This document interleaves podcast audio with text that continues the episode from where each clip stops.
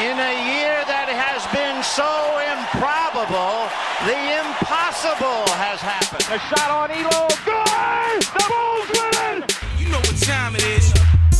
The most amazing, sensational, dramatic.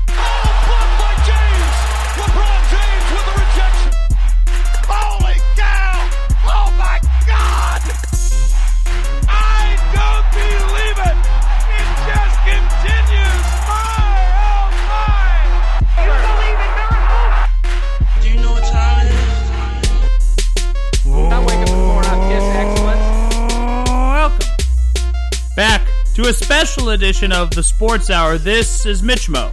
And this is The Mormon. Guys, we have a special treat for you today.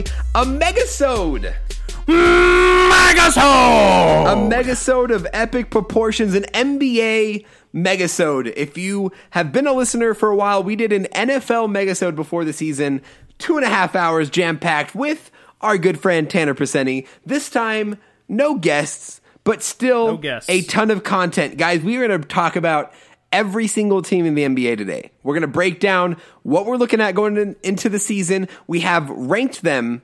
Last time we did schedule like like standings predictions. This one's similar, but we don't have win projections for every team. But we have them ranked as far as 1 through 15 in each conference. We're going to go through each conference, every team, talk about specific players we're looking for, narratives, team stats, things that just everything, everything that you can think of with NBA, we're going to cover it here in this episode. So buckle up.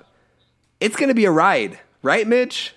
That's right, especially for me. Uh, I'm new to the NBA scene, so I am learning as we go. But I think I've put my time in. I've, I've studied up a little bit, and I feel I feel good about this. Good, good, good. You know, I feel good about We've this. been prepping for this for a few weeks. I've been excited to do this since we did the NFL Megasode, if I'm being honest, because I just like NBA is my favorite, and I've just been rearing to talk about like the Orlando Magic for whatever reason. I don't know why. Just been ready to talk about the Orlando Magic and every other obscure team out there. And uh, Oh, I'm, I've been the same way about the Phoenix Suns. Yeah, actually, Same- the I actually way. am excited to talk about Phoenix, but we are we're going to get in, into everything today. So no matter what, if you are a fan of an NBA team, you are going to have content to listen to about your team specifically. We're not glossing over anybody. And it's gonna No, be sir. and it's gonna be a blast. It's a long episode, as you can tell by the time length on here.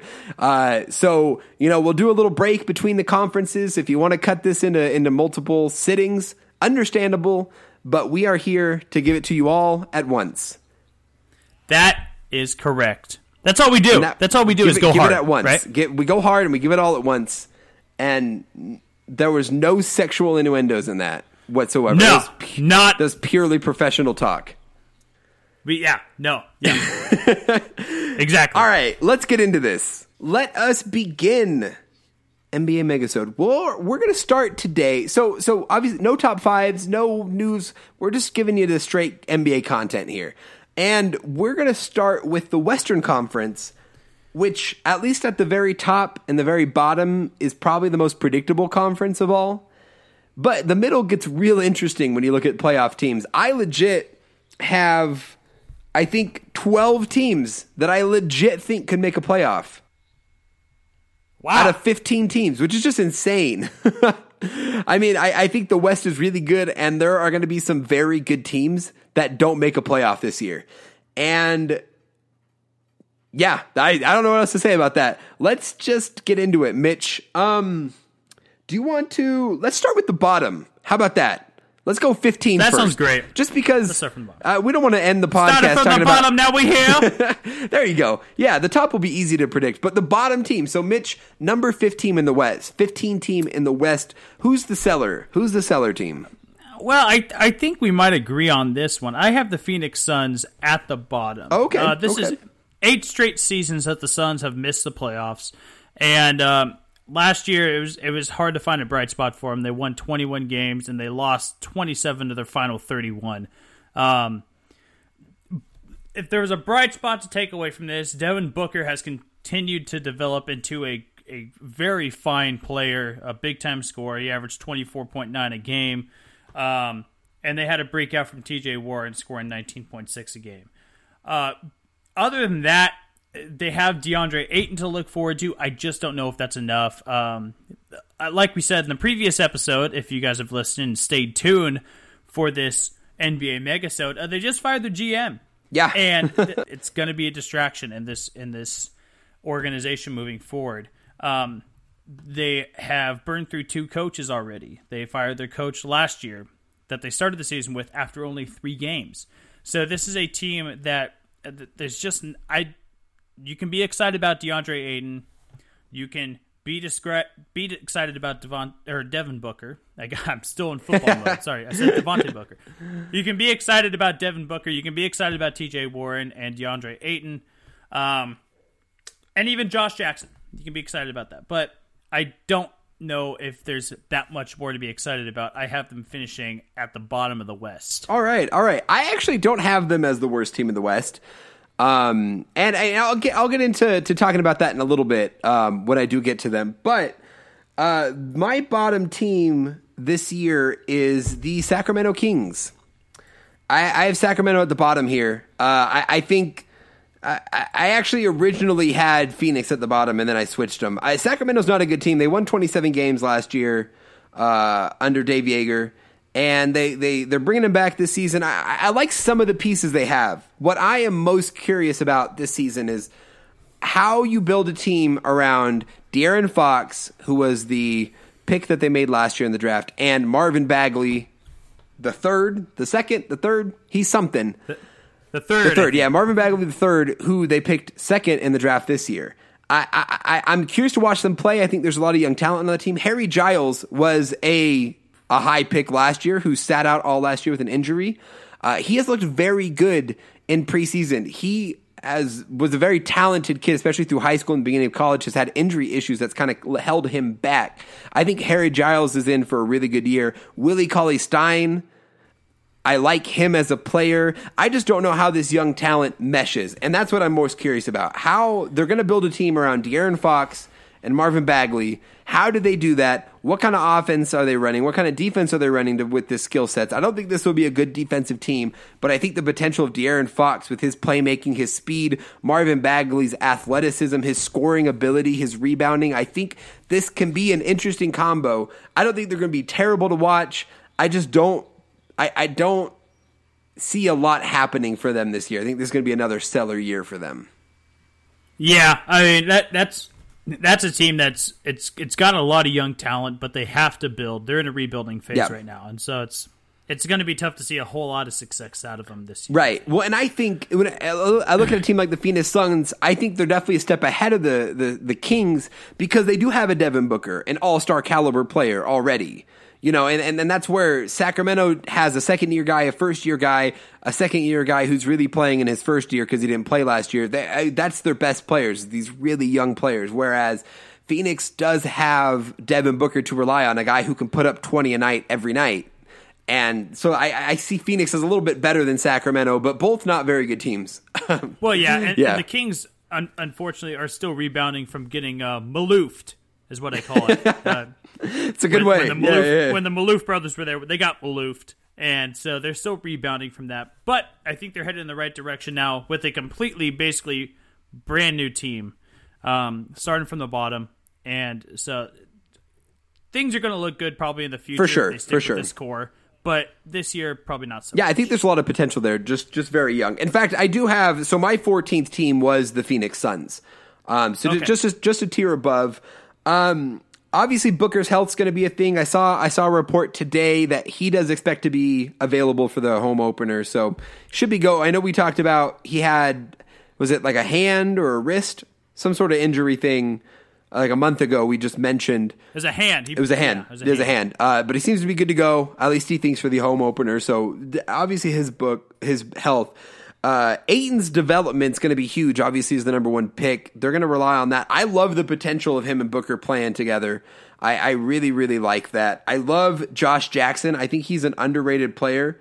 Uh, from last season, he was the I think the fourth pick in the draft last season. Had had a decent season, thirteen points. Uh, you know, 4.6 rebounds, nothing crazy, wasn't super efficient. Uh, but didn't play a lot of minutes, didn't get a lot of attention, and I think this year's going to be big in his development. I'm very high on his athleticism and his ability.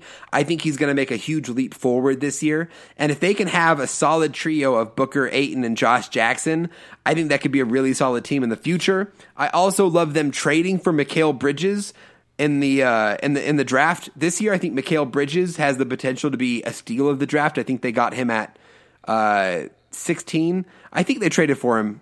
I, I don't remember who they traded for, but I'm pretty sure Mikal Bridges was traded for. But uh, either way, he's on the team. I like him as a piece coming off the bench. A lot of potential on this team, but much like the Kings, very young. New coach Igor Kokoskov, who was an assistant at the Jazz. I think he's going to be great. Uh, lot, I'm very high on this team in the future, but this year will still be rough. Yeah, absolutely. Uh, number 14 for me is the Dallas Mavericks. Um, made a lot of good offseason, made a good offseason signing by getting DeAndre Jordan, a free agency coming over from the Clippers. Um, last year, Dennis Smith Jr. was an all rookie second teamer. Um, and what kind of was scary about this team in a bad way was that Harrison Barnes was the guy that carried the scoring load. Um, That's that's what was kind of frightening about this. Um, but they did add Luka Doncic in the draft. Uh, obviously, one of the highly touted guys coming over from Real Madrid, and they have an all-time great on their lineup still, Dirk Nowitzki. There, um, averaged only twelve a game last year, but uh, the the lineup doesn't look that bad when you look at it on paper. Nowitzki, Harrison Barnes, DeAndre Jordan, Dennis Smith Jr., and then Wesley Matthews to round it out. Not a bad starting lineup with Luka Doncic coming off the bench. I just don't think that's enough. Um, the depth is definitely going to be the the big thing for them. Dorian Finn, Finney Smith and Dwight Powell are the guys that follow after that. So, um, just not not a whole lot of depth there, and kind of an aging lineup with with Nowitzki, Jordan, and Barnes there. So, uh, it's I have them at number fourteen yeah, going into the season. you know, I I actually have Dallas at 13. So, but right, just kind of. So I have you know Sacramento, Phoenix, Dallas. They're they're kind of the bottom three, the for sure bottom three, um, at least in my eyes. And the one thing I'm looking for at Dallas is Luka Doncic. Like Harrison Barnes, they paid him when they got him from Golden State free agency. They paid him like the guy. Pay him. He's making 24 mil a year. Uh, I don't think he's the guy. I don't think he's that guy. Uh, DeAndre Jordan, obviously they got him in the offseason. Great move. He wanted to be in Dallas. Now he's there. We'll see how it pans out for them. But all I care about is Luka Doncic. I think this dude is the real deal. I, and we'll talk about Atlanta later in the episode. I have no idea how Atlanta traded Luka Doncic for Trae Young. I have no idea how they thought that was a good move. I think Luka Doncic is going to be the best player out of this draft. I want to know you what are the odds? What are the odds you would put down percentage wise that Luka Doncic wins Rookie of the Year? Oh, if Ayton is as good as I think he is, I don't think Doncic has that much of a shot. Ah, uh, twenty. Twenty. Okay. 25 okay. maybe I because that's I, a lot. I, I mean, really that's, think that's 25 that's you know that's that's a good that's a I think know, I good. think Ayton is so pro ready that you just cannot look that. I mean, he's so fluid. He's an NBA ready body, and so I, I just don't think you can shy away, uh, look away from that. And so I, I really think Ayton's going to win that Rookie of the Year if he pans out the way we think he's going to pan out. Right. But Doncic, I think may, might be the second or third up. Okay. In in that conversation. Okay. Yeah. You know, I, I, I the, the, what Ayton has going for him is that he's going to be a focal point of that team for sure. Uh, and maybe not right away, Luka will, but I think eventually Luka is going to be the focal point of this team, and it will happen quicker than most people think. I I have odds probably about forty to forty five percent that Luka Doncic wins Rookie of the Year.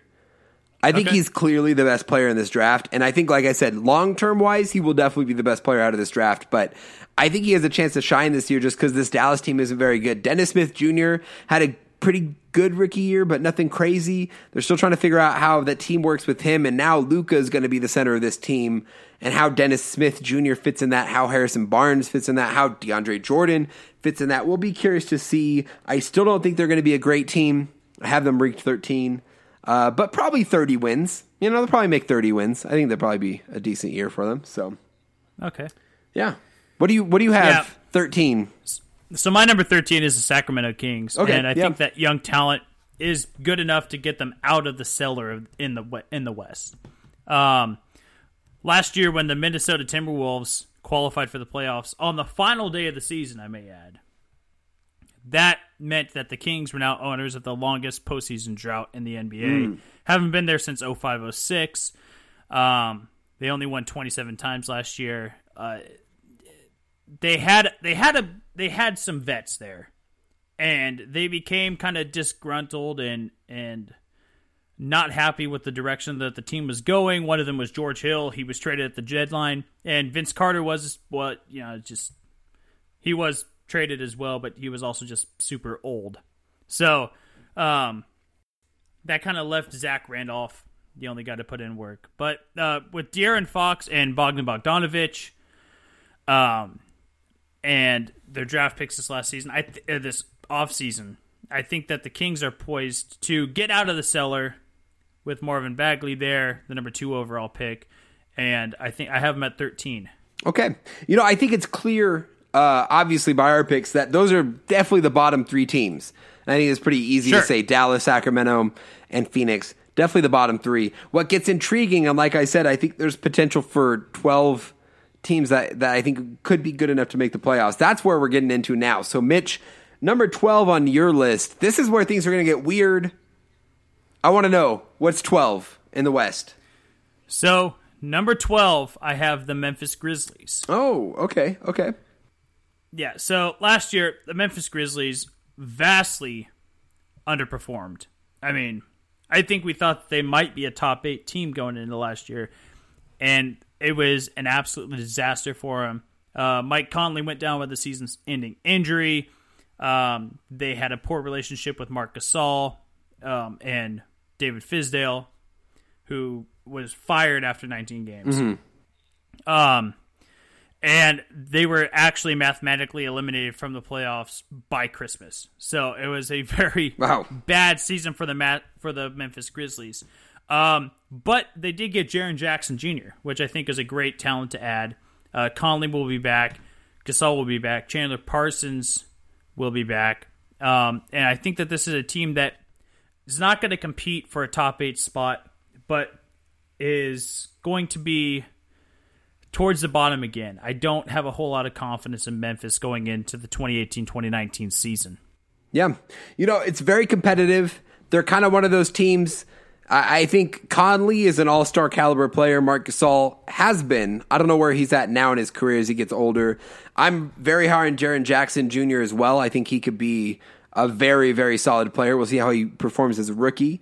Um, I don't have him as low as 12, but they're kind of there. They're they're kind of there. I can see it. Obviously, like you said, uh, Fizdale fired, JB Bickerstaff hired, or, or I guess was the interim coach, and now has taken over as the head coach going into this season. We'll see what that does uh, for them as a team. My number 12, and this may be kind of a shocker. I did not know how to do this, Mitch. So I am assuming Jimmy Butler does not come back to Minnesota. I have Minnesota as number 12. And I'm doing this with the perspective that Jimmy Butler is no longer going to be on the team. Okay. So I didn't know how to do this. The issue that I had is where did I put him? And I'll get to that in the East because I don't really know.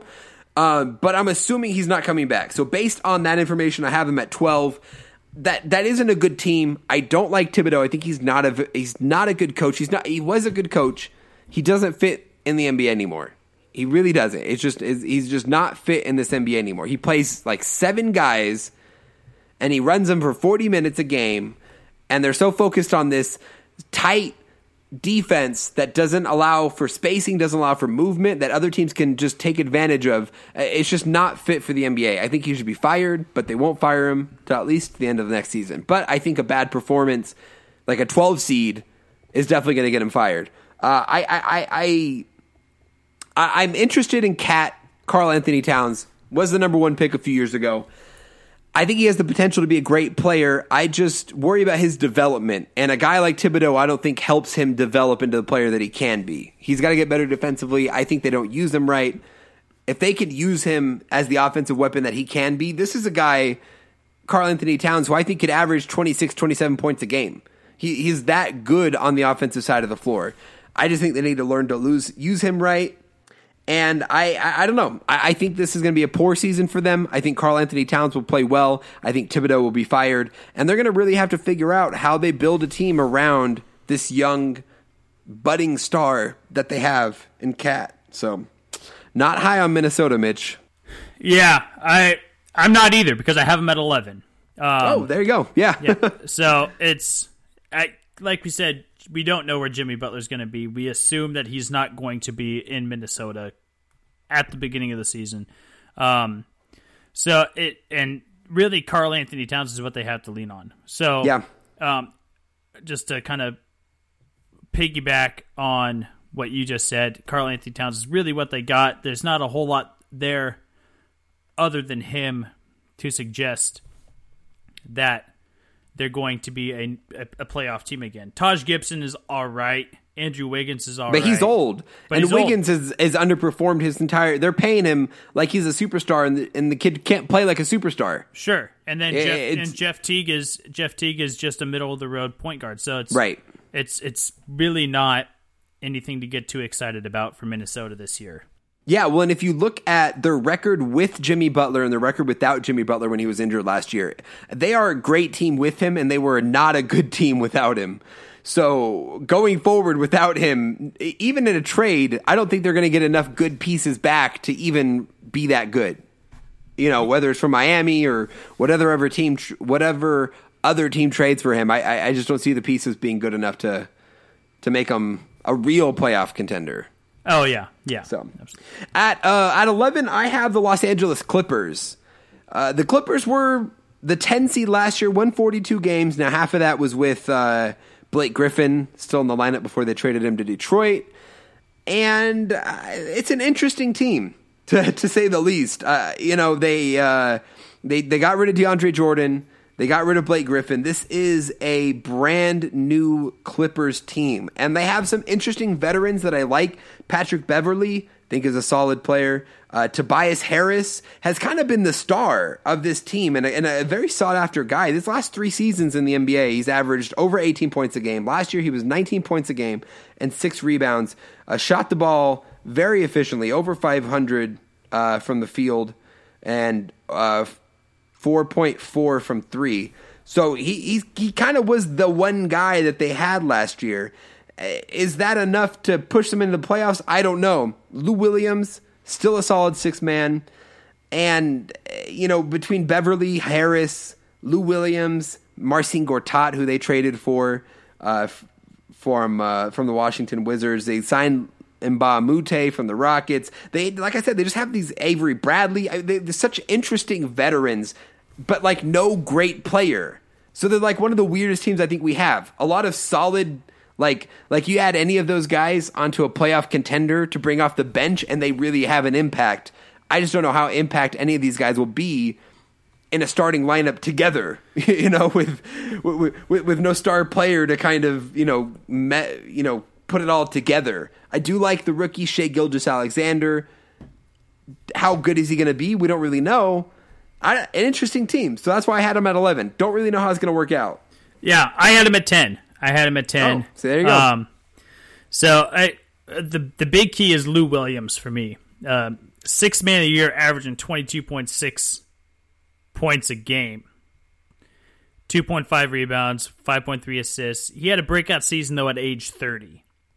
So it's it's a really a matter of can he duplicate that turning thirty one. So that that's the big thing for me. Um, like you said, a very weird lineup with Harris, Gallinari, Gortat, Beverley, and Bradley.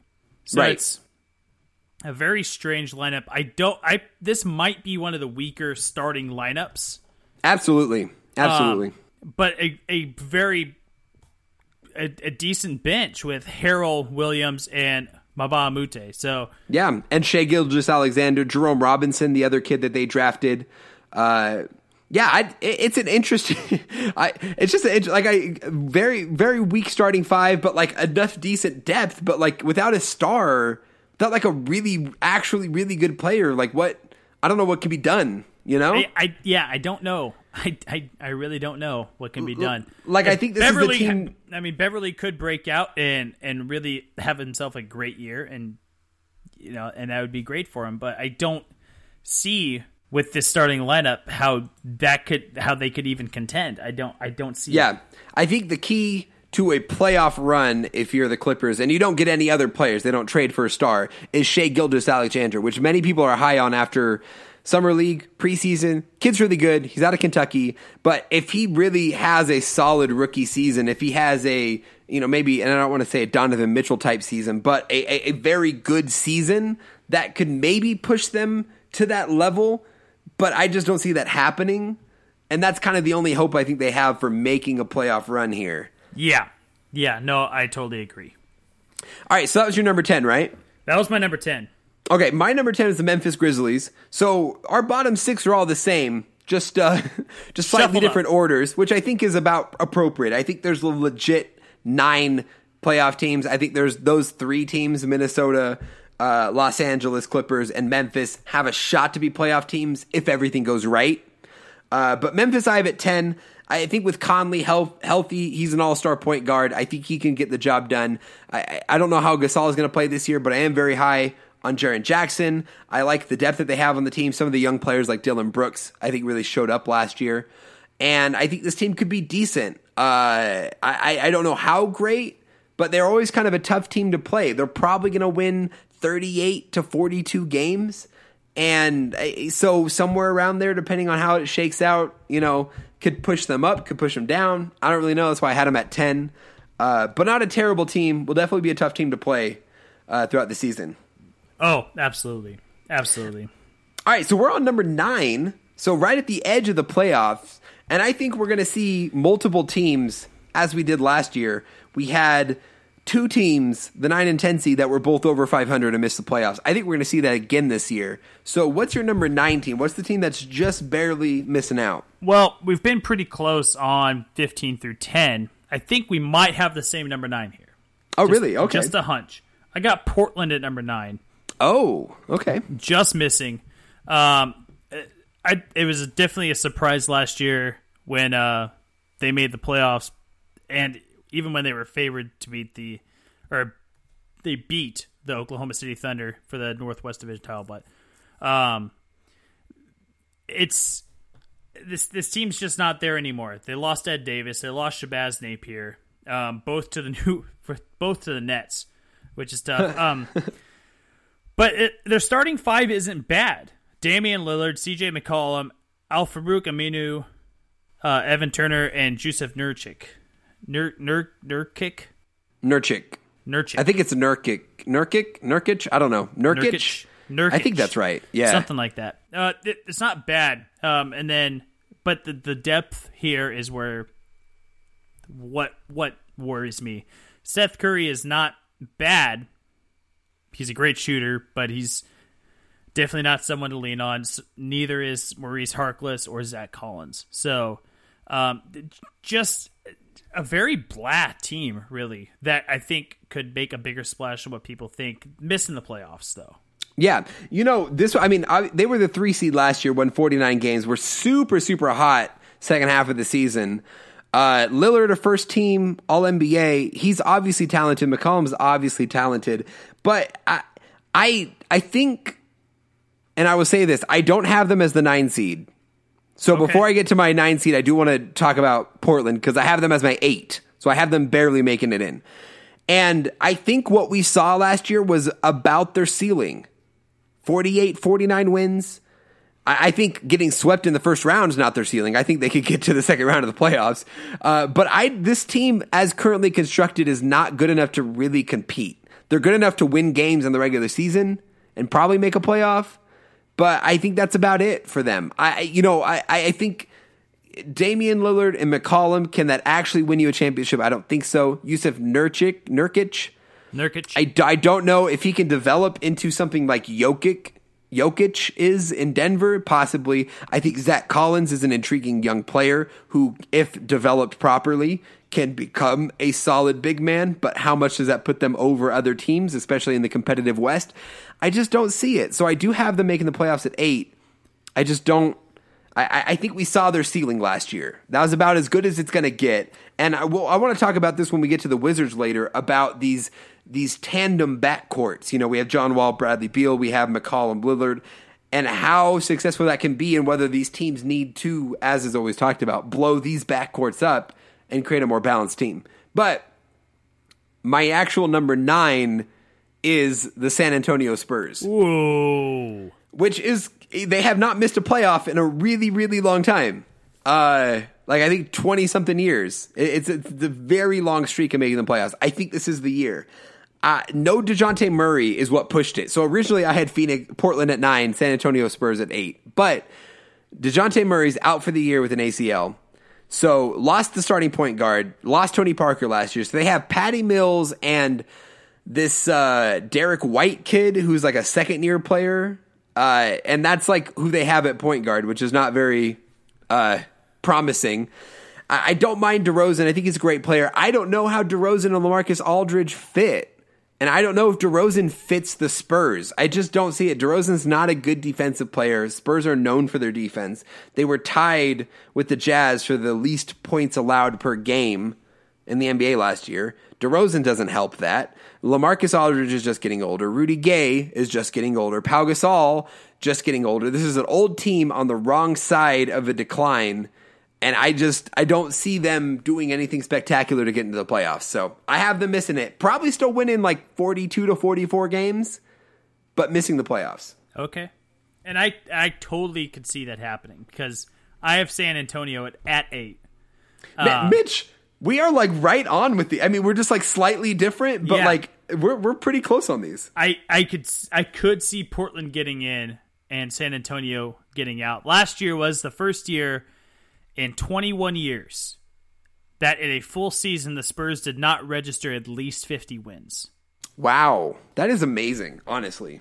It, it really is. It's been an incredible run for them. I don't think they get 50 wins this year. Again, um, like you said, 44 seems about right.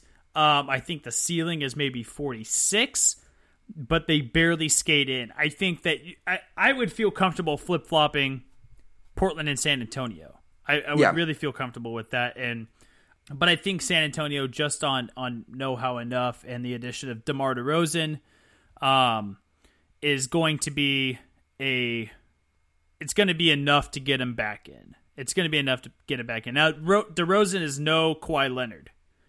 Let's put Right. That's, he's not Obviously. Kawhi Leonard. Yeah, yeah. Um, but a top twenty, in my mind at least, a top twenty player in the NBA nonetheless. So, um, I, I think it's going to be enough to get him there. I don't think they get fifty wins again, and I could see him missing. But I'm going to say that they barely skate in in the eighth seed, um, and then they're going to have to play. I think who I know we have the same one seed. If you don't, Right, have, if right. we don't have the same one seed, it's it's absurd. But but I they won't last long in the playoffs. No, and and, and get obviously. I, yeah, either of those teams are not going to fare well. But yeah, I'm right there. Like I said, originally I had it as you did with uh, San Antonio getting in and Portland missing, but then the Dejounte Murray injury pushed me back the other way. But I, I think it'll be close there.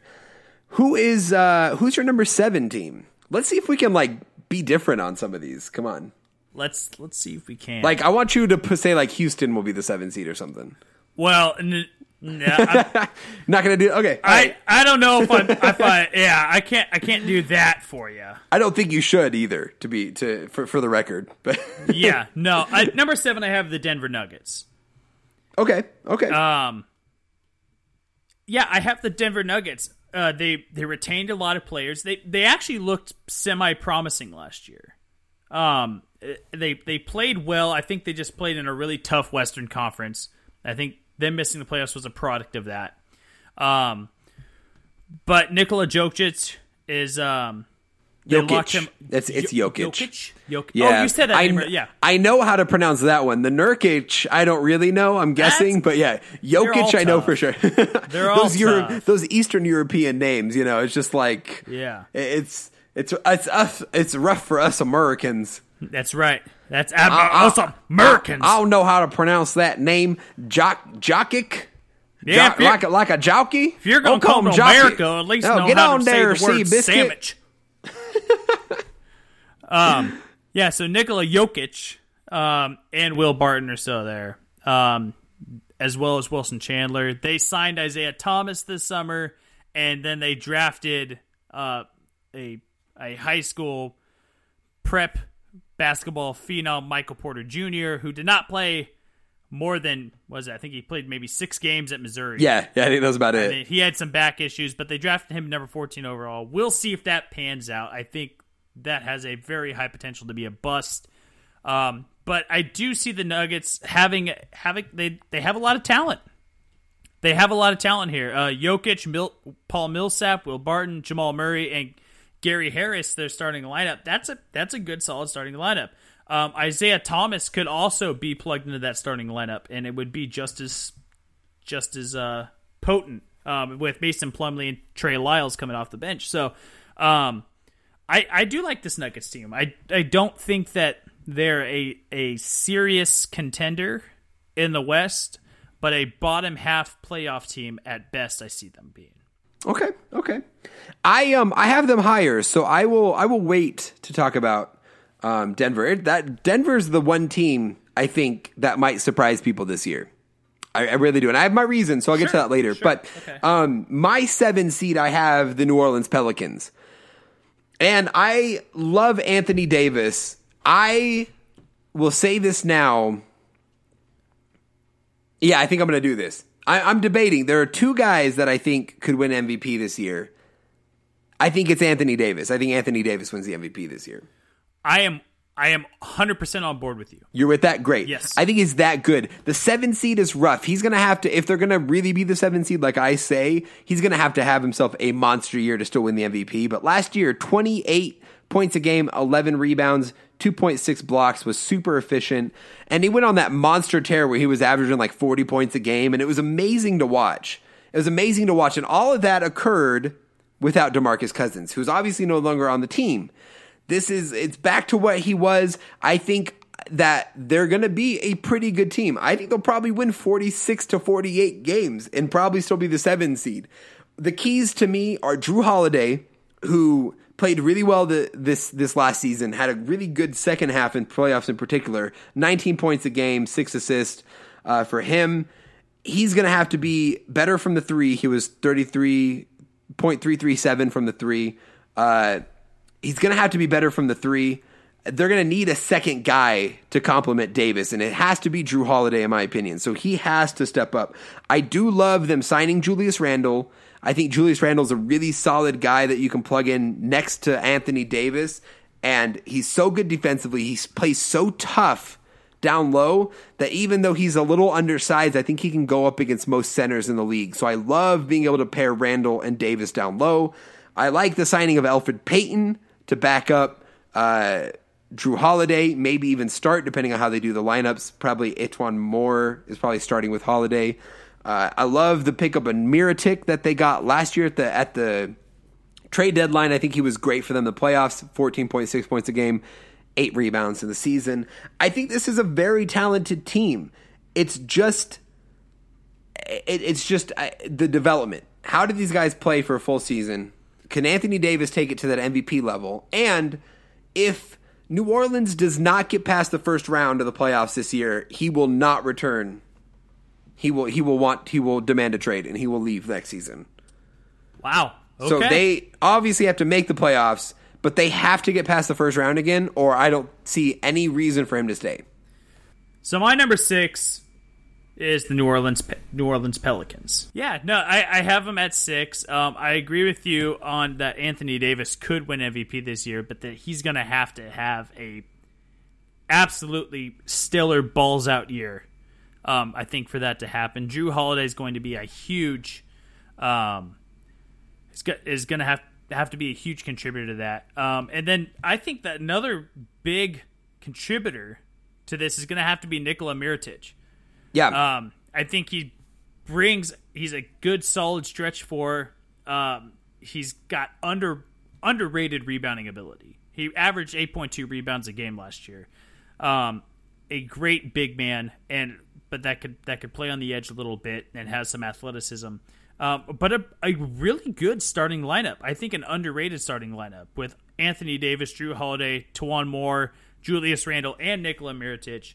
Right. Um, then with El- Elfrid Payton, Solomon Hill, and Ian Clark coming off the bench. So I think that uh, this is a team too that I see could be higher than where I have them. for sure. I, and I'd agree with you on that. I know I had them at seven, but to get to like even four wouldn't shock me. Yes. Yeah, no, I, I, I, I totally agree with that. I could see him surpassing um, the next two teams that we're going to talk about that I have on my on my list.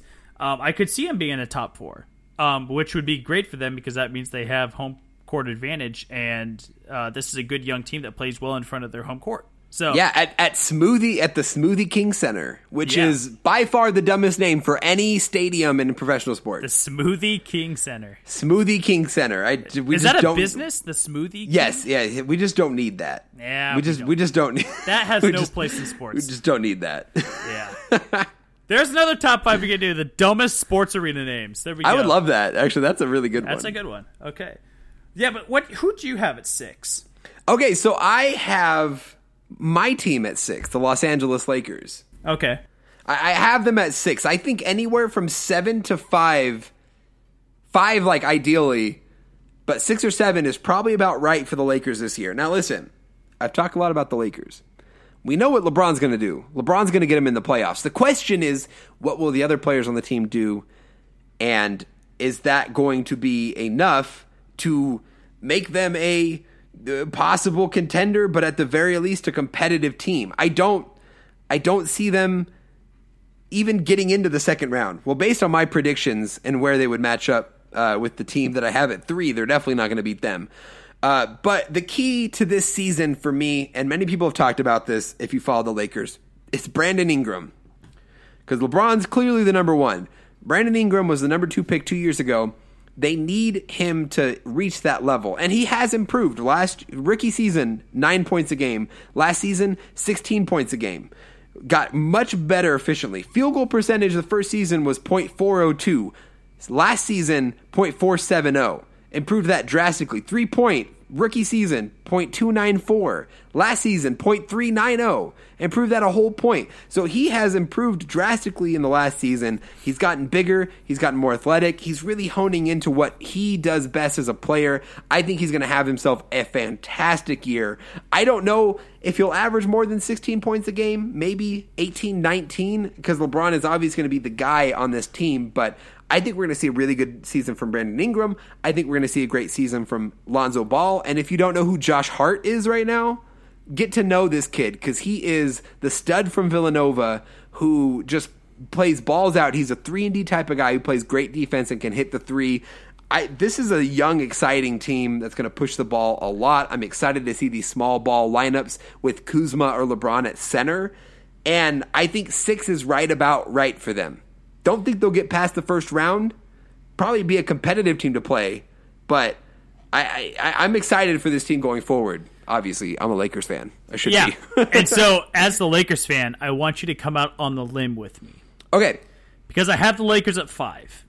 Okay. All right. This is a team I could see going past the second round in the NBA playoffs.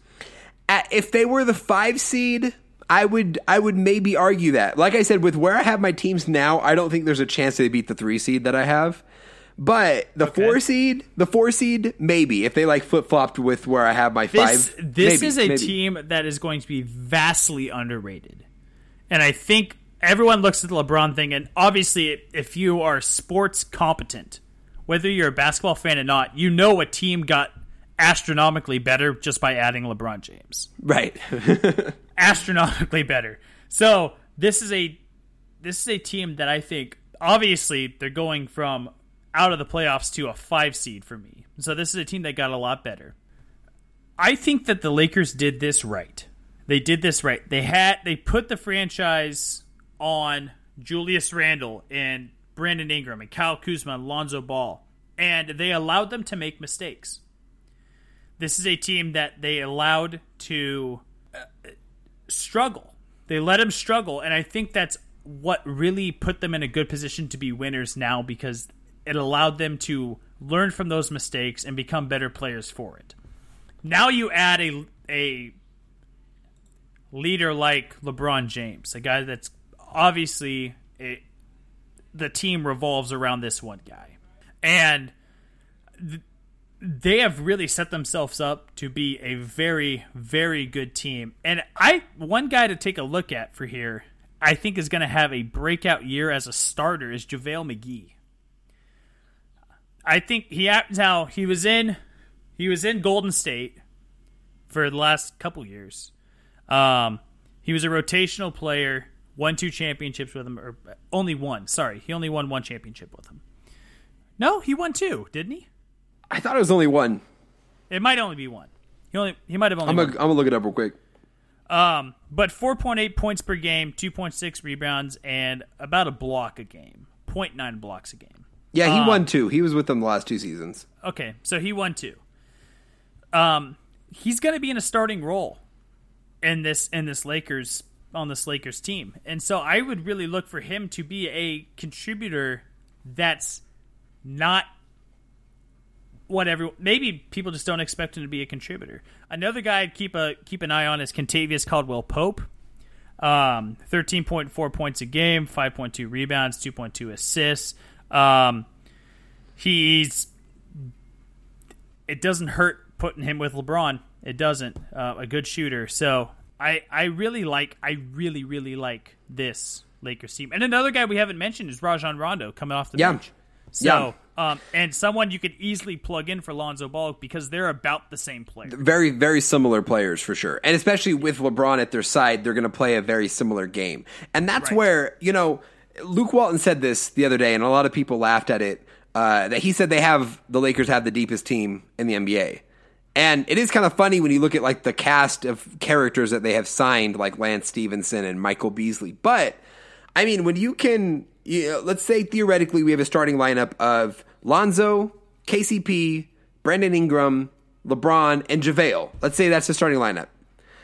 Then you bring in a second unit of Rondo, Josh Hart, Lance Stephenson, Kyle Kuzma, and then maybe and then maybe you could throw in a center like uh who's the Zubac that they have as a decent you know young center. That's actually a pretty good second tier with Rondo. You have young players like Hart and Kuzma. Sure. who Kuzma was a starter last year. I mean, and, and the way they can interchange those things, I think either way they're going to have two solid units, which is valuable in the NBA. And not a lot of teams can say that that they can throw out two lineups that are pretty decent. So. I, I I'm not going to get my hopes up. Lakers fans should not get their hopes up. We're not winning a championship this year, but we are setting ourselves up right. I think you're you're absolutely right, Mitch, when you said that they did it right and they didn't get rid of any young players to get LeBron, and that's what I cared about most. And they won't have to next year when they sign a free agent, so they'll be able to get a star player next year to add to this already young, talented team and the greatest player on earth. So, lots of potential for the Lakers. Oh yeah, absolutely. So, uh, so that was your five, right? Yes. Okay, so my number five is actually the Denver Nuggets, and I actually think their ceiling is like the three seed. I think Denver is really going to surprise some teams this some people this year. They were 46 wins last year and the 3 seed was 49. So, they were I mean, they were 3 games away from being the 3 seed instead they missed the playoffs. Uh, but this is a young team, a very talented young team. You have Nikola Jokic who really had his breakout net last year. He's going to be an all-star this year. He had 18 points a game, 10.7 rebounds. Uh, Gary Harris is a solid shooting guard. He's 23 years old, averaged 17.5 points a game last year. You have Will Barton, Wilson Chan. Well, Wilson Chandler's actually. Uh, I'm sorry, he's on he's on the uh, Sixers this year. But Will Barton, a solid piece. Jamal Murray, a 20 year old point guard who averaged 6.7 points a game, 3.4 assists. So not big on the assists. Uh, but the biggest reason why I think this team's going to make a step up is you have all these young players. We're hoping that Harris and Murray develop enough to kind of be the sidekick for Nikola Jokic, right? But Paul Millsap only played 38 games last year. This is a guy they signed in free agency from Atlanta who had been an all star player for Atlanta. When he played 14.6 points a game, 6.4 rebounds, they were a very good team with him in the lineup, but he only played less than half the season. And I think that really hurt the the the ceiling that they had last year. I think a healthy Paul Millsap, when you could put out a lineup of Jamal Murray, Gary Harris, Will Barton, Paul Millsap, and Nikola Jokic as a starting lineup. That is mean. That is mean. And you're bringing up guys like you said, Isaiah Thomas off the bench, Kenneth Faried off the bench, uh, Trey Lyles. You have a ton of potential there. And the biggest question mark, which is MPJ, Michael Porter Jr. I don't think he's going to be very impactful this year. I think they're going to save him. He's still recovering from injury. Basically, didn't play all of last year. He's going to be a work in progress. I think he could be a good player, but a work in progress. But I am very high on this team. Like I said, I have them at the five seed. I almost put them at the four, but I hesitated. But I think their ceiling is the three seed. I think they could legit, if everything goes right, push to a three seed. So let me ask you this because now we've to- both talked about Nikola Jokic. Yes, And we've, all, we've both talked fairly highly of him. absolutely. Like it, love it, hate it.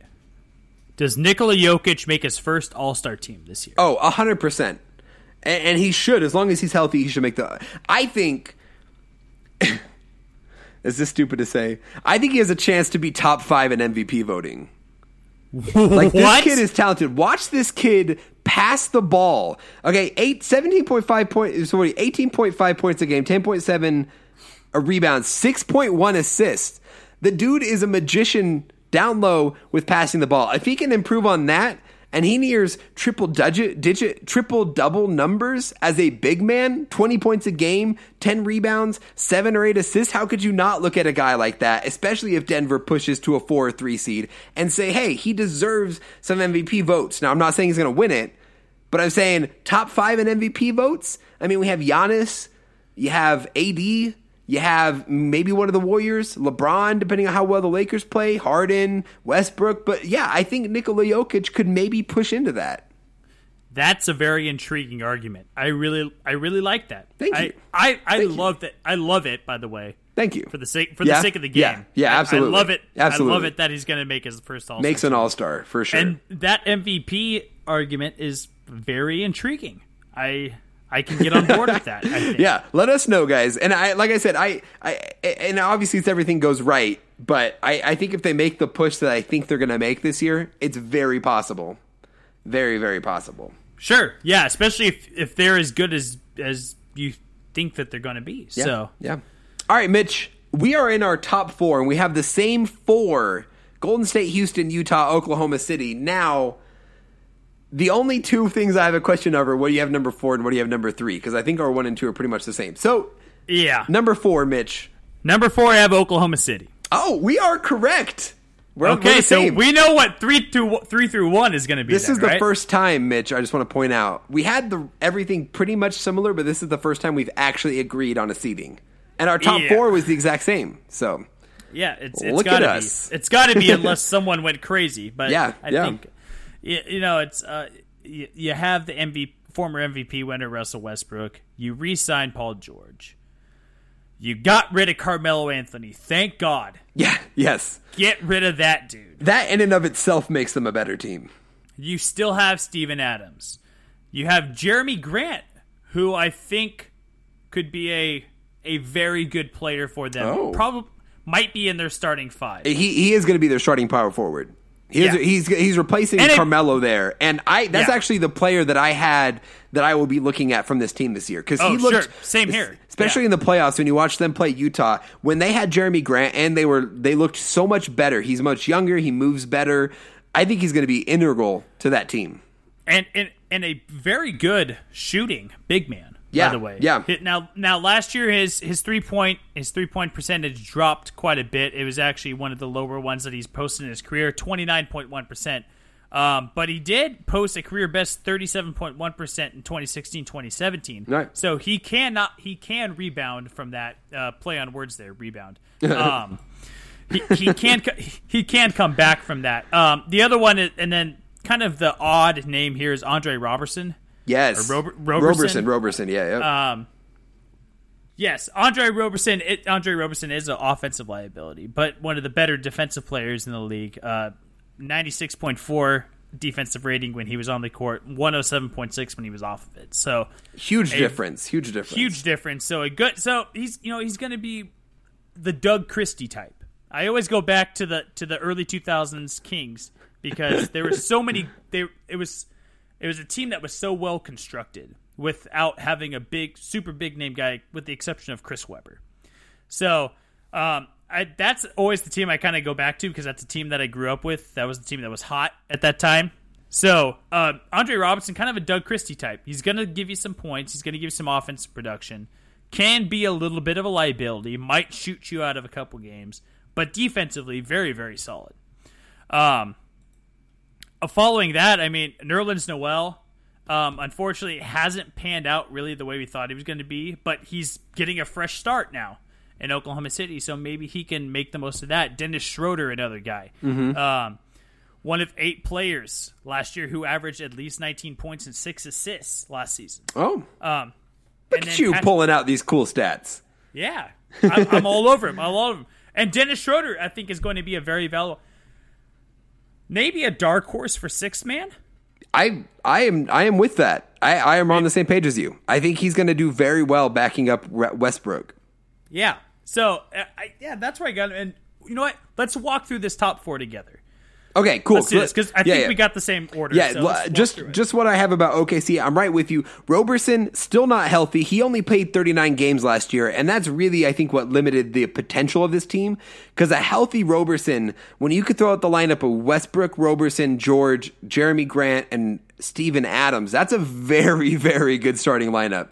And you have a mix of offense and defense there. I, I think that's a very solid team. So Roberson's health is going to be key this year to me. Jerami Grant, how he plays in the first uh, as a starter this year. The depth, like you said, Schroeder, Patrick Patterson, Terrence Ferguson, uh, and even a guy Timothy Luwawu Cabarrot, who they traded uh, for from the Sixers this year. I think he's a solid young player. He's a second year guy.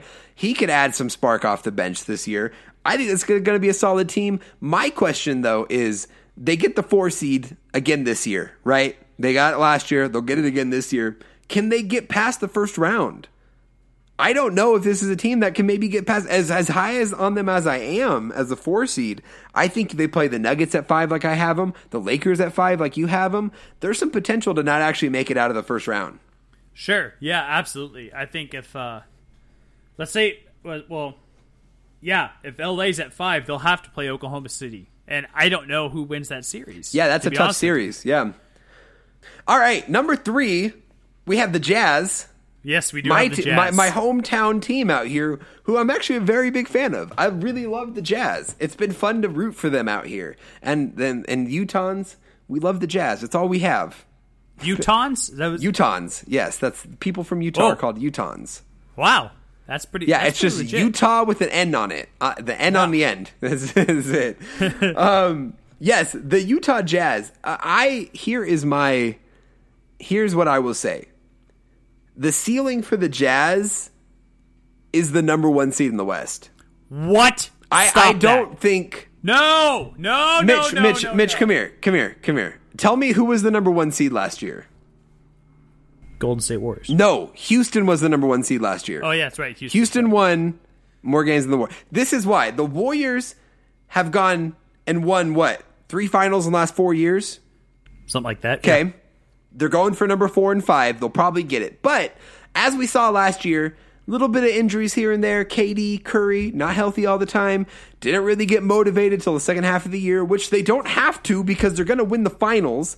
So there, it's not like this team needs to even win 58 games to win the finals. The Warriors are going to do it regardless. The Rockets, we're going to see a regression. I thought about putting the Jazz as the number two seed because I see a regression in the Rockets losing players like Mbah a Moute and Ariza and replacing them with Carmelo Anthony and Marquese Chriss not very comforting if it's if, if you're asking me. The Jazz played so well when they were healthy last year. Mitchell's only going to get better as long as they can stay healthy. I think they'll be better than Houston, and I think as the Warriors just lull in the beginning of the regular season, I think the Jazz could win maybe 60, 59 games and and get the number 1 seed. I, don't think it's I, I have them at 3, but that's that's their ceiling. I don't think it's out of the question to think that this Jazz team could be the number one seed in the West.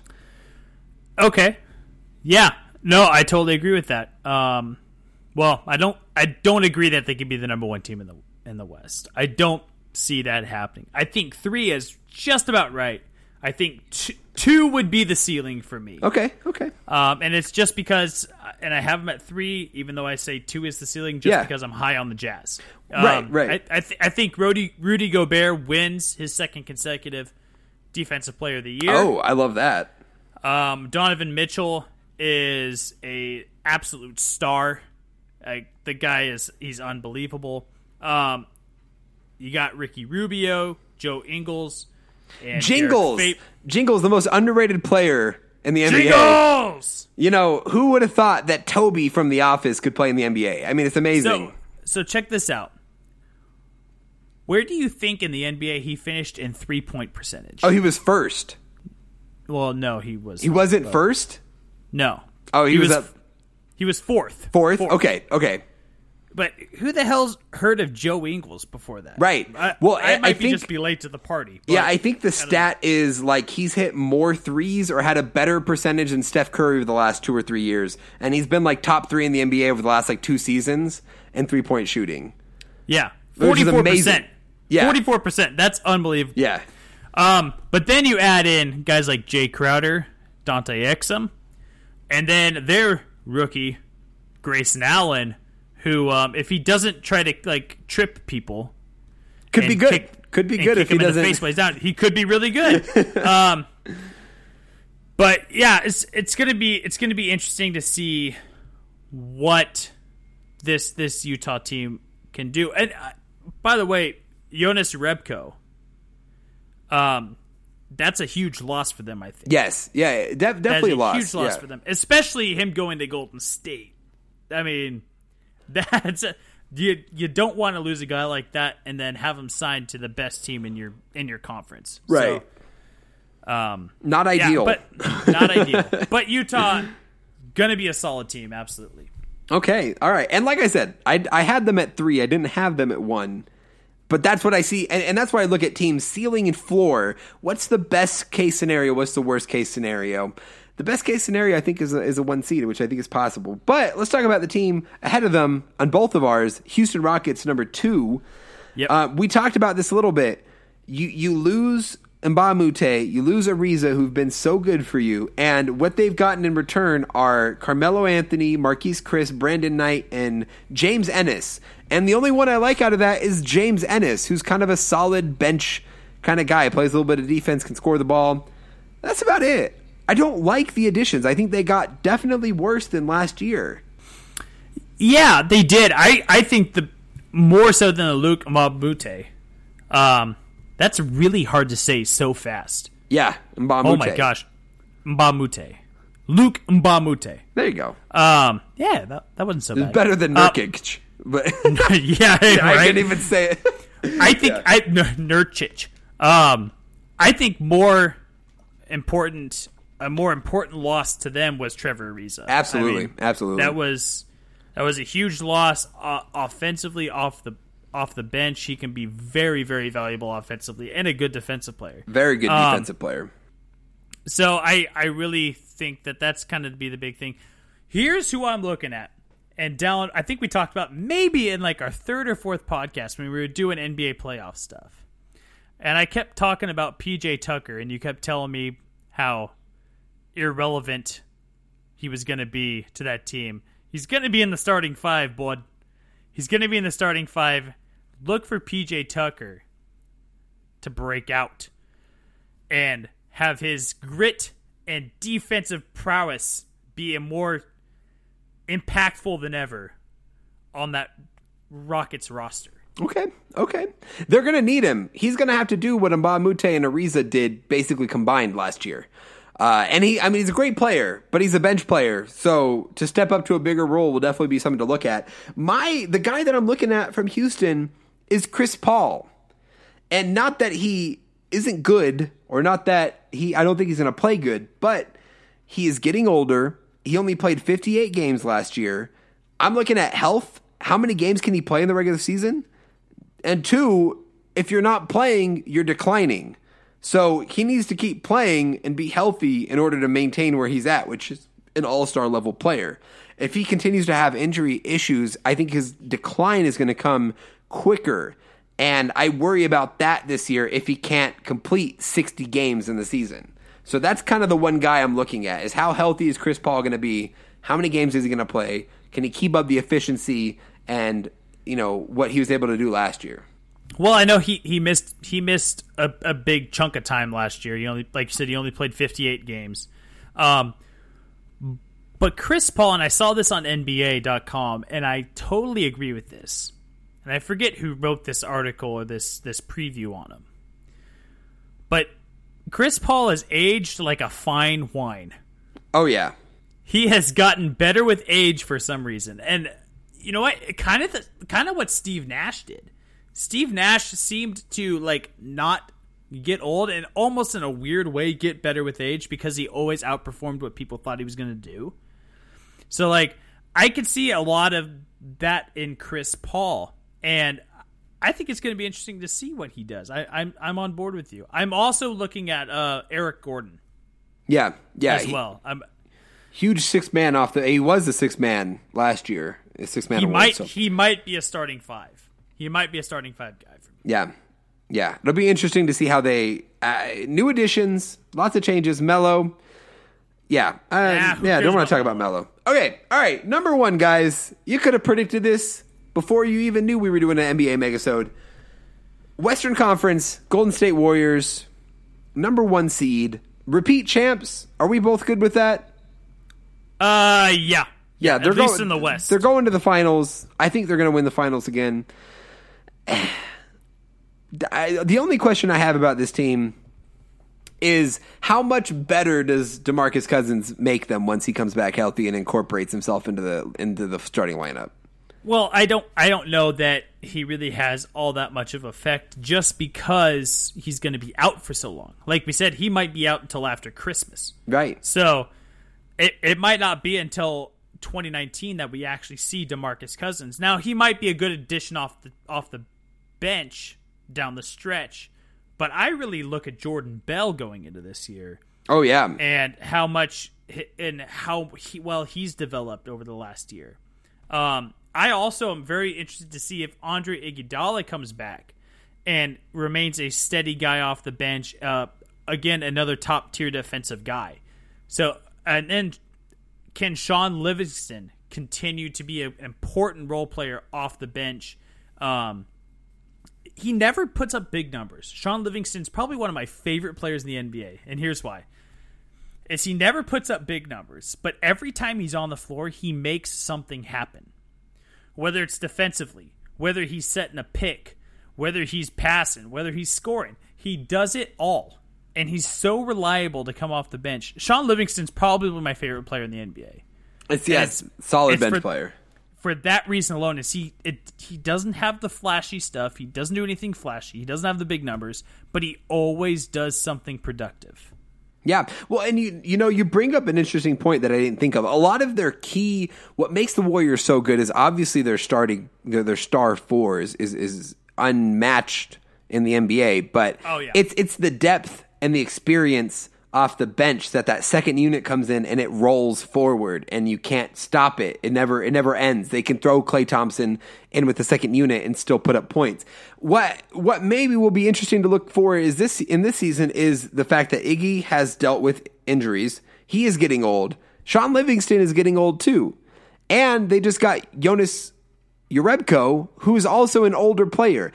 And so, how do these guys age? Iggy's dealt with some issues. Is he going to be able to come back and be that same player? Because if he's not, if Livingston is not in their age, that could be trouble for Golden State, at least in the second unit. Now, obviously, the star power, you know, the, the firepower you can't stop. But that is, I think, something interesting when you mention those guys. It's like, yeah, those guys are older. And I don't know how those injuries are going to work out for them, and and, and, and with the age, you know, of the season, and, and playing in the postseason every year for four years straight, all the way through the finals, is going to do to these guys. yeah absolutely. Um i just i i and I, you and i agree on this is that there's just too much there to deny the fact that they're going to win the west. Oh, absolutely, i mean it's not even close. Not even close. Yeah. So, Western Conference Finals, are we just going? Are you Golden State, Houston again? Is that just a repeat? You know, there's there's that top six. I think is, with the exception of Golden State, could be so close. Yeah. I and so I could see Houston. I could see Utah. I could see the Lakers. Really? I don't have. I Wow. don't. I don't see Oklahoma City getting there, like you said, um, and New Orleans. I don't think is quite there yet.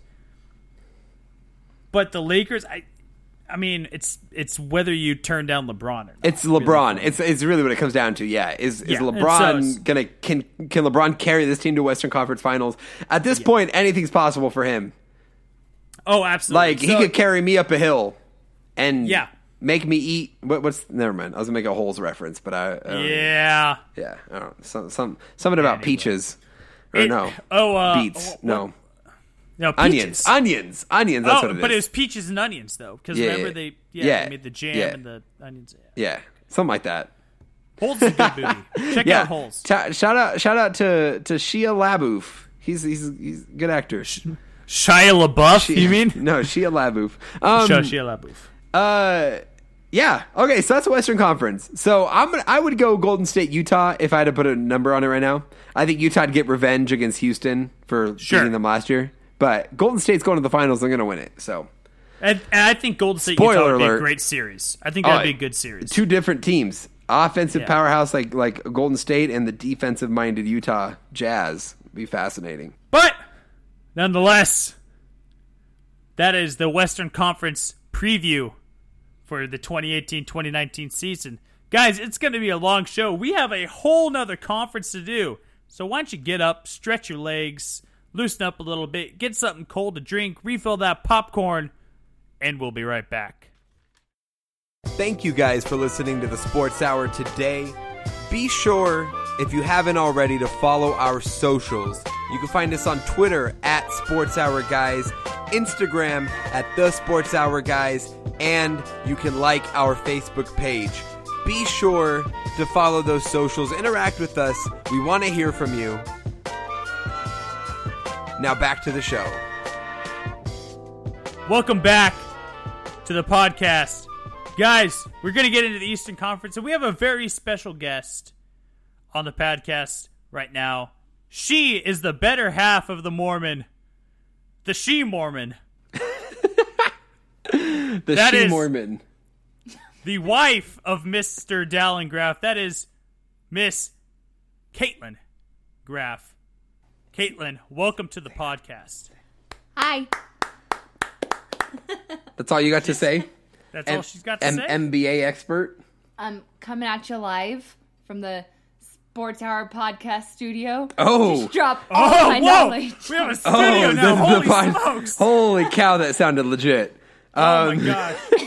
I love it. She's going to stick around at least until Cleveland comes back because, Caitlin, you are a Homer Cleveland fan. Yes, Caitlin is a Homer Cleveland fan, despite the fact that we lived there for all of four months.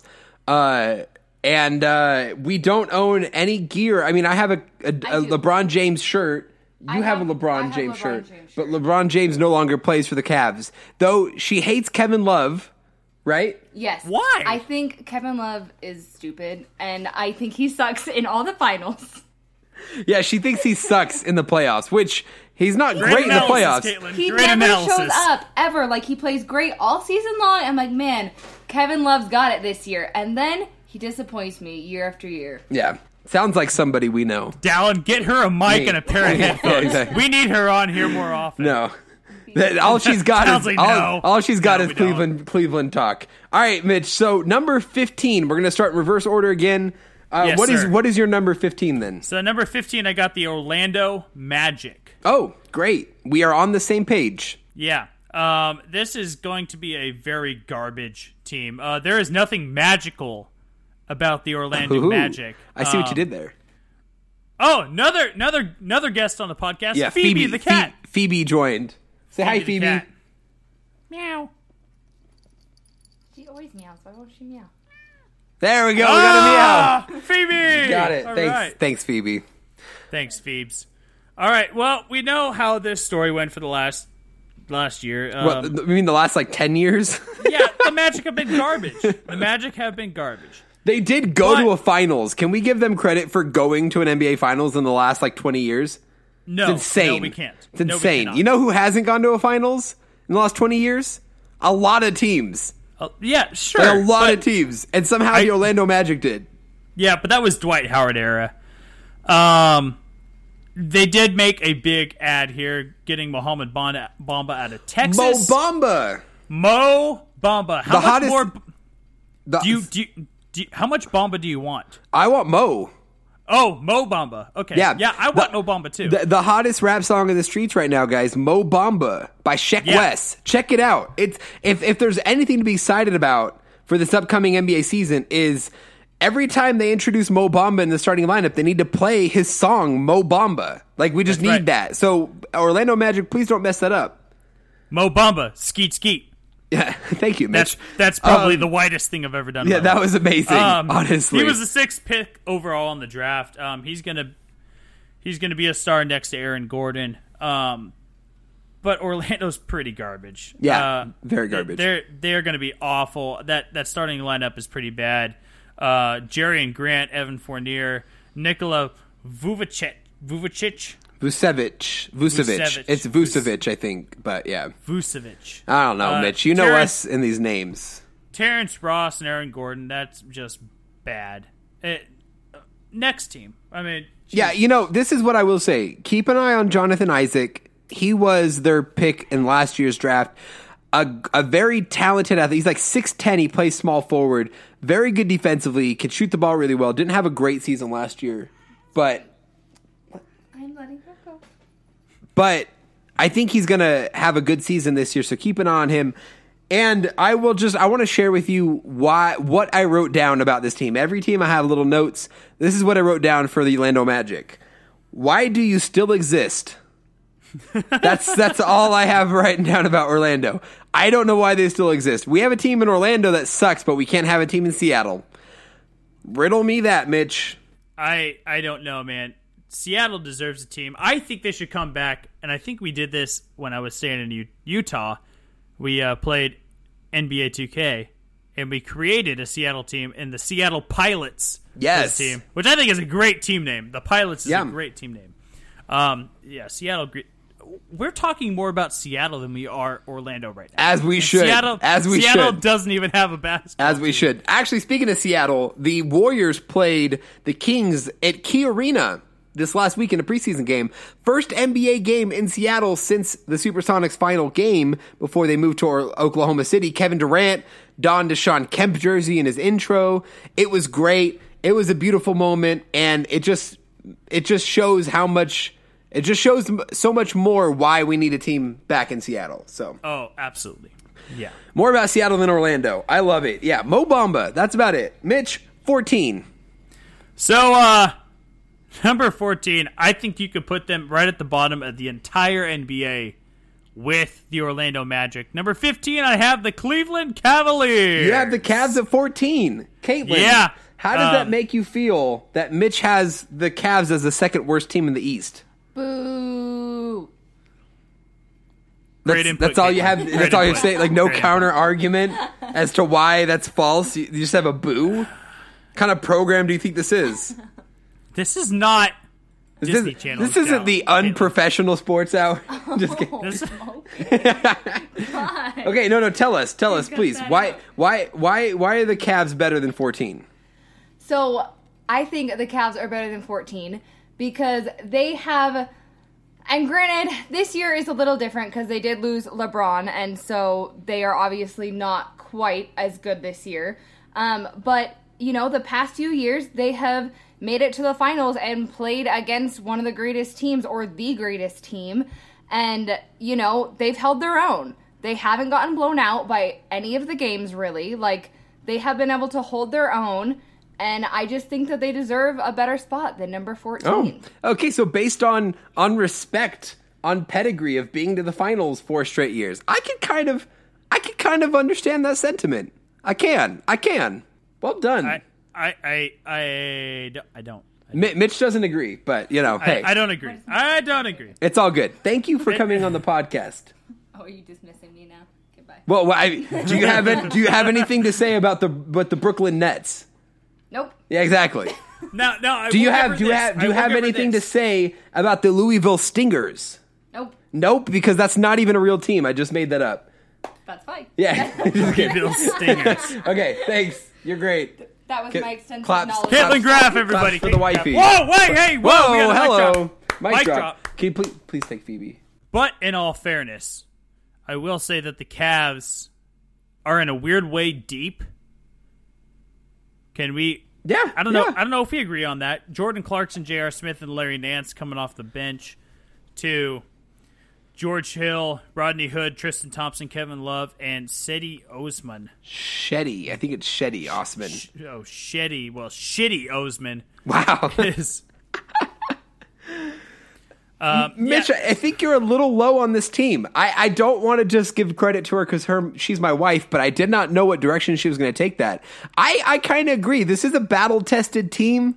I know. I mean, Tristan Thompson came out and said some ridiculous, you know, statement about how they're the best team in the East and they're being, you know, looked down upon. Obviously, they're not. I don't think they're a playoff team, but Kevin Love is still a good player. They, there are there are a lot of good role players on this team. You know what the Cavs remind me of is the Clippers, where they maybe have this deep roster. They have a ton of like veterans and interesting pieces, but like no star. So it's really hard to tell how good they're gonna be. That's kind of how I feel about Cleveland and Collin Sexton, who I think is gonna be pretty good out of Alabama. yeah, yeah. No one. I mean, we didn't even mention him, but Yum. yeah, that that's where I got the Cavs. At, I got him at fourteen. Where, Okay. What's your okay. fourteen? My 14 is Atlanta, the Atlanta Hawks. Um, honestly, the Atlanta Hawks could be number 15. It would not shock me. Here's what I had to say. Why did you trade for Trae Young? I don't understand. You had Luka Doncic, who could possibly be a generational talent in the NBA. And you traded for for for great value Steph Curry. I don't Yeah. I don't understand. I'm very low on the Hawks. It's gonna be a rough year. I mean, and and, and they're doing the right thing with Trae Young, which is let him shoot the ball 30 times a game. What do you have to lose? You're gonna lose games. Let him shoot the ball, let him make mistakes, let him do this this first year, get that all out of the way, and then you can move forward with him.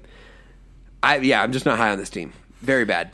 Yeah, I got him at 13. Um, I think Trae Young, I, and I said this in an earlier podcast, I think Trae Young has the biggest potential to be a bust. Absolutely. Um, just because the, the Steph Curry comparisons are there, but that is so hard to live up to. Like, Steph Curry's prob- is the greatest shooter in NBA history. And for him to live up to that sort of that sort of hype is really unlikely. So I, I really ha- I have the Hawks at number thirteen. Not a good starting lineup in my mind, um, and not a whole lot of depth. I guess Jeremy Lin's the only guy you got to look forward to. But Jeremy Lin scored 18 points a game and only played two games or one game. Actually. yeah. So he played one game in the NBA last year. So, um, yeah, not a good, not a good team over there. You know, I do like some of the young pieces. John Collins, I do actually like a lot, and I think with with him and, and Trae Young, I think they can do some interesting things. Taurean Prince is uh, an underrated young player who I think is solid defensively, can can do some things on offense. Interesting pieces, just not a good team. Uh, not not a, not a good team. I had Cleveland at thirteen, so again, first three we were correct, just different orders on the final two.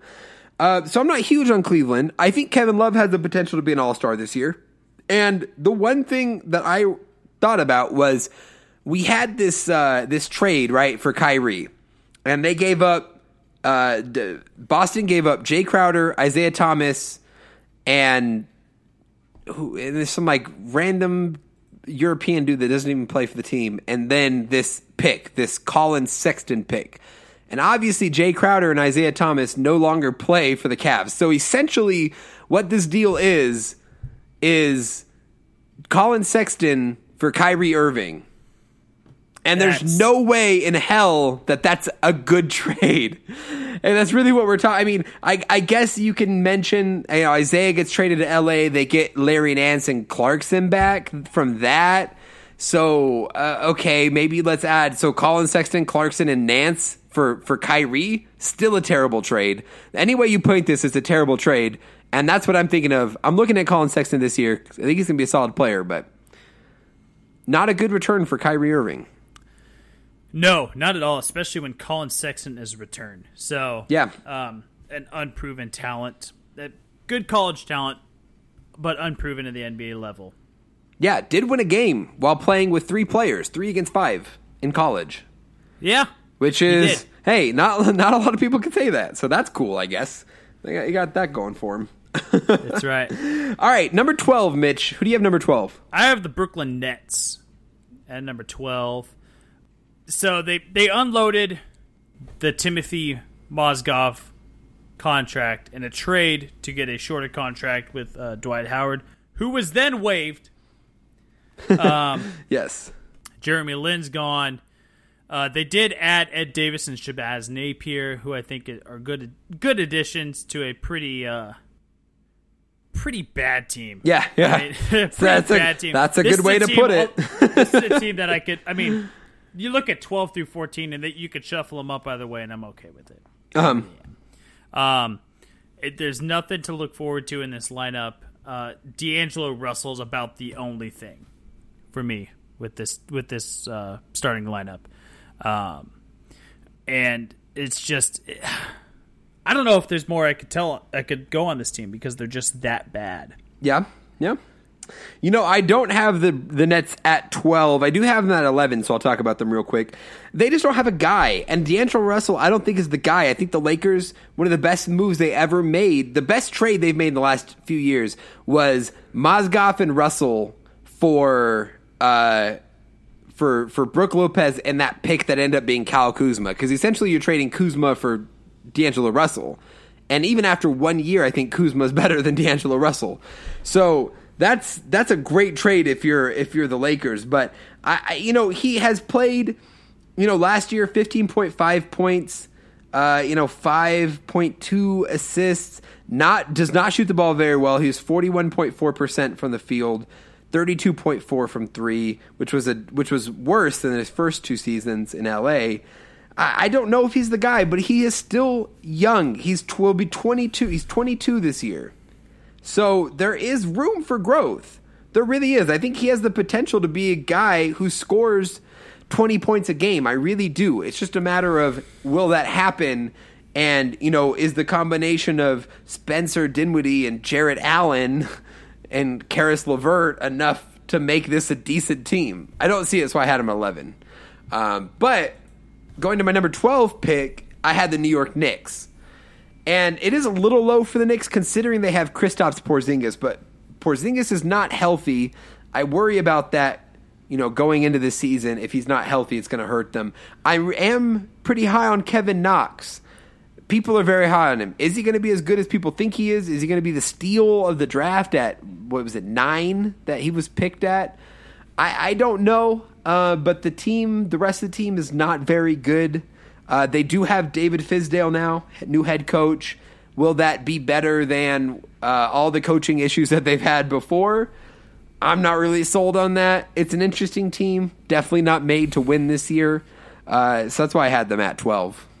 But what did you what did you have eleven? I had I had the Knicks. I had the Knicks. Oh, There you go, Um, Mitch. We are doing this like so the same and just like slightly different. I love it. I yeah yeah I, I, I love it too, man. And it, it, the biggest thing for me, like you said, Kristaps Porzingis, who uh, tore his ACL in early February, will be out for at least part of the season. Um, doesn't mean it's a completely lost season for him, but it does mean that they're going to be without their best player for a long time. Um, And there's not a lot after him. I mean, that's the thing. There's there's not a lot to like make up for Kristaps Porzingis. No, there's not. There's there absolutely is not.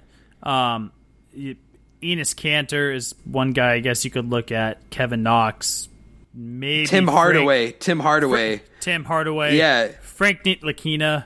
Uh, That is not very comforting. It's not at all. basically. yeah, it's it's a rough it's a rough situation for them, especially like like with with Kristaps Porzingis not being healthy. So not good for the New York teams. Nets, no, Knicks, not looking too hot. Though I will say this: any team that trades for Jimmy Butler will get better. And these were teams he mentioned. I don't know how involved they are in trading. It looks most likely that he'll go to Miami, but add Jimmy Butler to either of those teams, Mitch, do they make the playoffs? Oh, maybe at an eight. Yeah, I say I say 100% yes. I think the 8 seed will be under 500 in the East.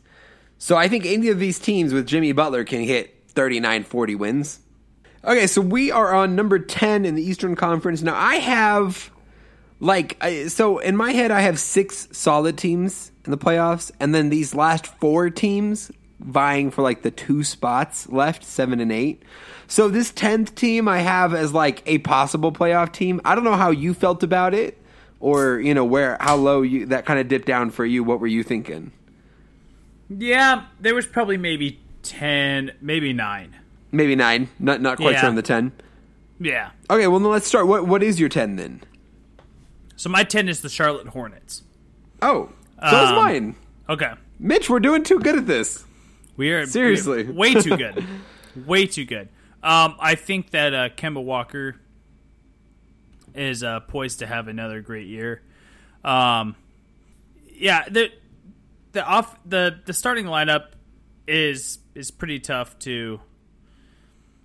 There's not really a whole lot to take a take from it. Um, but there is one thing that I think that we can really rely on is that Malik Monk's talents are undeniable.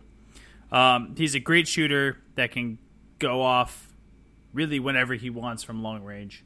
Um, and I think he's going to be a, a more reliable player than what people are think. I think what people are going to give him credit for. Um, he struggled last year finding any sort of rhythm offensively, but I think that he's going to be a, a very reliable player going forward for them. Yeah, well, and, and they're going to need if they're going to do anything, they need him to have a good second year for sure. Um, I, I had them at ten, like I said. Kemba's health. If he's healthy and this team's rolling, I think they could maybe squeeze a playoff spot. But I'm lowest on them out of the kind of four teams I had at the bottom. Uh, I will say that Miles Bridges, who was is a rookie from Michigan State, a very solid player. Keep an eye on him. He's kind of my sleeper rookie of the year pick. Like a guy I don't think will win it, but if everything goes right, I think he could be in the conversation. I think he's a very talented player. He's going to get opportunities on this Charlotte team for sure. Oh yeah, So- absolutely. It's kind of my guy. I'm, I, I'd say keep an eye on Miles Bridges this year. So that was our number ten. Number nine. Are we are we correct again? I had the Miami Heat at number nine. Why we are correct. What? We are correct on that one. And now this is barring them not getting Jimmy Butler. But assuming they get Jimmy Sure. Butler, they're definitely more towards like seven or six, maybe. Um, but why did you have them at nine then? I had them at nine really because they lack the star power there. Um, there there's just not really a whole lot there other than Dwyane Wade, um, who I think is going to be more just of a leadership role right now. Uh, they have guys that names that we've heard before, like Hassan Whiteside and Kelly Olynyk and Goran Dragic, and there's there's names that we've heard before, but I, there's none that really stand out above and beyond uh, Dwyane Wade, who's going to be there more in a leadership role. Now, if they do get Jimmy Butler, yeah, they probably are a top eight team in the East. Um, Definitely, These definitely. next these next three teams are probably teams that you could interchange. For me. sure, for sure. Yeah. no, Um, I uh, Miami has a shot at making a playoff. I you know, I had them just on the edge, but you know, yeah, I I, I agree with you. Goran Dragic, he's older, but a solid player. Josh Richardson, Justin Winslow, Bam Adebayo, kind of these younger players that they have that could be potentially good, but I don't think are there yet. Um, and then I, th- you know, if they do get Jimmy Butler, they're giving up J- probably Josh Richardson, maybe Justise Justise Winslow, maybe having to throw in Bam Adebayo in that could really deplete this team. I don't think they'd be great with Jimmy Butler, but better than as currently constructed for sure. Oh yeah, absolutely. Um, So- yeah. Yeah, I mean, I don't know. Like, I, you know, and we've talked about this with a few teams. Talked about it with the Clippers. I mentioned it uh, with the Nets. Was it the Nets we talked about? Just teams without a star player, you know? Not just a young team rebuilding, but a kind of decent team, but that just doesn't have that central guy. Right, and a lot of people might go like, "Well, what about Dwyane Wade? That's a star player." He's No. he's not. He's not no, there he's not. anymore. This is his last season. He's definitely not there. He hasn't he been there wa- for a long time. He hasn't. yeah, and uh, don't get me wrong, he was there absolutely, but he's he's an aging player that's just not there anymore. So, um, yeah, just lacking the star power there in Miami is really what did it for me. I, I well, I obviously agree with you because we both had them at nine. So our eight playoff teams, then, uh, we have the same teams in the playoffs, uh, which we didn't have in the West. We actually we slipped our our switched our eight and nine there, but eight teams in the playoffs. We have the same. I I will start with my number eight. My number eight is the Chicago Bulls. Okay. And I think this is the team that a lot of people are pretty low on. I don't think many people are very high on the Bulls. In fact, I don't think many people have them projected to even make the playoffs. I'm sure that Miami and Charlotte are kind of ahead of them. The Bulls were the 13th seed last year, won 27 games. But this is a young team with a lot of guys that I really enjoy. I think Lauri Markkanen is going to be a great player. He's like Dirk incarnate. Uh, and Yes. he's just going to get better this year. He had a great rookie season, a very underrated rookie season last year. He's just going to get better. Zach LaVine played a lot better. They paid him this year. He's getting paid $19.5 million. They paid him. I, I think, I don't know if he's going to be a star. I think he could be good. I like Kris Dunn. I think Kris Dunn's a young, good player. And then the biggest thing for me is the addition of Jabari Parker. Now, Jabari Parker hasn't really panned out the way the Bucks would have liked him to pan out, which is why they didn't, you know, keep him. They let him go to Chicago. Uh, But he was the number one pick in the what is it 2014 draft. He's been in the league for this is fourth season. So yeah, I think 2014. He was the number one pick for a reason. He's very talented. He's struggled with uh, with injuries since, but has the ability to play well. And I think he's going to have himself a great year. And he's kind of the key to this success. They have a lot of young guys. Can he be a star? He hasn't really been a star because Giannis was drafted right around that time and emerged as this unexpected star. So I expect Jabari to take on that role, score a lot, average over 20 points a game, and this team to be kind of exciting. Sure. Yeah, I, I don't have them at number eight. Actually, I have them just a spot higher, and we'll get to Okay, them so you had that second. you had that seven then. I had them at seven. Okay, at number okay. eight, I had at number eight, I had the Wizards. Oh well, that was Um, my seven. So there we go. We'll talk we about go. these then. Uh, probably probably one of the better backcourts in basketball with John Wall and Bradley Beal. Um, a a very good back backcourt there. Um, when you pair them up with Otto Porter Jr., uh, Markieff Morris, and Otto Port and uh, sorry, I already said him. Uh, Dwight Howard. Uh, a, a good starting five, a very good starting five. In fact, um, and their key and their reserves are really very very talented. Uh, Austin Rivers coming over from the LA Clippers. Um, he's going to be a, a great addition there and give him a good fresh start, I think, for this team. Uh, Kelly Oubre has shown to be a, a a reliable reserve off the bench, and then Jeff Green as well, um, a veteran forward who's um, adds a little bit more depth, I think, at the forward position For for, sure. the for the Washington Wizards. Yeah, so here is my issue with the Wizards. And I mentioned this when we talked about Portland, and I didn't want to talk about this now. And that was my note when I wrote down about the Wizards. Same as Portland. What is the ceiling for this team? I, this team, as currently constructed, is not a team that's going to make the Eastern Conference Finals. And No, I, no. I, I worry that a, a backcourt tandem of Lillard McCollum or Wall Beal, that's just what you get. You, you you have regular season success. You probably make the playoffs, maybe make it to the second round if you're lucky, and that's the ceiling of these kind of teams. So my question to you is, as a team, are you just okay? Okay, let's not even as a team. As a fan, let's say you're a fan of one of these teams. Would you prefer them to keep these players together? You'll always be in the playoffs, maybe not seeded very high, but you'll always be in the playoffs. You'll never really compete in the playoffs, but you'll be there and it'll look pretty good. Or would you rather them trade one of these guys away, mix it up, and try to figure out something that can lead to a conference final or beyond? if I'm a fan of one of these teams, I don't want to be in the playoffs every year and then be out in the first round. This is coming from an Oakland A's fan, where we are at this position right now.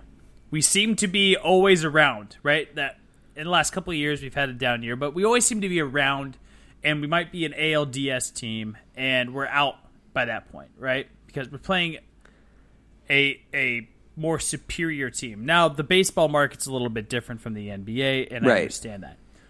But if I'm a fan of the Washington Wizards, for example, because they are my eight team, and so I'm going to stick with this scenario, I would be okay trading a John Wall or a Bradley Beal for a inferior player and some draft er, and a draft pick to try to build around a core with Otto Porter Jr. I'd be okay with doing that. I, I wouldn't want to be just a perennial playoff team that's going to be somewhere five and under in the seed in the seeding and be knocked out by the second round. We might make a second round appearance, but we're not going to compete. Right. That that's where I don't want that I don't want to be there as a fan. I would be okay with trading a star like John Wall or like Bradley Beal. Um, I think that signing Dwight Howard, they're going to regret it, or re-signing Dwight Howard, they're going to regret it. I think that there was a there's a lot of potential there too. There was there was potential to bring in younger talent there, and they just signed the guy with the name, um, which is okay, I guess, marketing wise for him. You're going to sell games if you have Dwight Howard playing at your games, but it it's not a good it's not a good basketball move, and so I would be okay with getting rid of one of these guys like John Wall or Bradley Beal in return for maybe a draft pick and trying to build a good young core around it and maybe sucking for a few years. you Yeah. know? Well, and that's where I, you know, as a fan, obviously, like here, here's what I think. I, I think of like Sacramento Kings fans or Minnesota Timberwolves fans that go year after year after year without making the playoffs. And wouldn't they rather be Washington Wizards, where they're not great, but at least they get to see their team successful? You know, I don't think And- and so. that- I don't think so because the Kings got all like I and I always draw back to this because this is probably the best team to never make a finals is the early 2000s Kings. And so I, I they they're so perfect for a lot of examples of stuff like this. And I think they're really good for this one is that they were so close. right? And they And were a legit great team. Yeah, but and they were, and they could have been a finals team a couple times. But I, I think when you're that close, you don't want to just settle for being in the playoffs anymore. I think you want to be a team that's going to be competitive throughout the playoffs. And you're going to want to have that talent around you, whether it takes a few years or not. And I think the Kings right now are on that turn where now Uh-huh. they have the young talent and they're going to start rebuilding back up. Um, at least it's looking that way. That yet that's yet to be seen. For but sure. I, as a fan, I wouldn't want to see that. Yeah, but it also took 15 years for them to get to where they were in Western Conference Finals till now, and they're Well, not they even also had playoff contenders. in the in the front in the front office. True, true. I just They, they I, had I- they had front office guys that screwed them for years. Yeah. the Maloof brothers were absolutely right terrible for sure, So- for sure. I, I just I don't know about you know this Portland Washington teams that just kind of coast here and do this. I I don't know why any of these teams are not, and maybe they are. Maybe they are. I don't want to don't discredit them, but I don't know why any of these teams are not calling the Minnesota Minnesota Timberwolves and saying, "Hey, you want a good return for your guy? McCollum for Butler, John Wall for Butler, Bradley Beal for Butler. Let's do this because now you get a small forward, you get a forward. You don't have this backup. You you don't have this this this backcourt clog. Minnesota gets the good player that they want in return, an All Star caliber player, and you just mix it up. And the the worst that can happen is that you're probably about the same as we were. I Well, mean, Jimmy okay, Butler's not going be to make honest. you worse. Well, let's be honest though. Is John Wall for Butler a straight up trade a, a fair deal here? Because the, I don't think that happens. I think they're going to have to give someone else. Now, if they give up John Wall for for Jimmy Butler, yeah, they have someone else they could they could use there. They have Austin Rivers that The- can run the point guard spot. Yeah, But- yeah. But that's to me, that's not a deal worth taking. John Wall for Jimmy Butler straight up. Why? Because Jimmy Butler's a far superior player than John Wall. Right, but here's the thing: if you're Minnesota, I mean, right now from Minnesota, the talks of the trade they're going to get from Miami is Josh Richardson, Bam Adebayo, and a first round pick. Right, but that's what I'm saying is like Minnesota should be asking for more than that. Right, like a John Wall. Like it's you're never there's never going to be a, tr- a fair trade, a superstar for a superstar trade. It's never going to be completely fair, right? No, no. But I think that uh, you know, trading a John Wall or McCollum or even a Bradley Beal for Jimmy Butler sets up Minnesota much better, and it gives one of these teams a chance to try something different. And like I said, the worst case scenario is they play about the same. Jimmy Butler's not going to make them worse. So at So- the very so, least, okay. they're where they're at. But best case scenario, they're better because they have a more balanced team. Okay, so let's say this.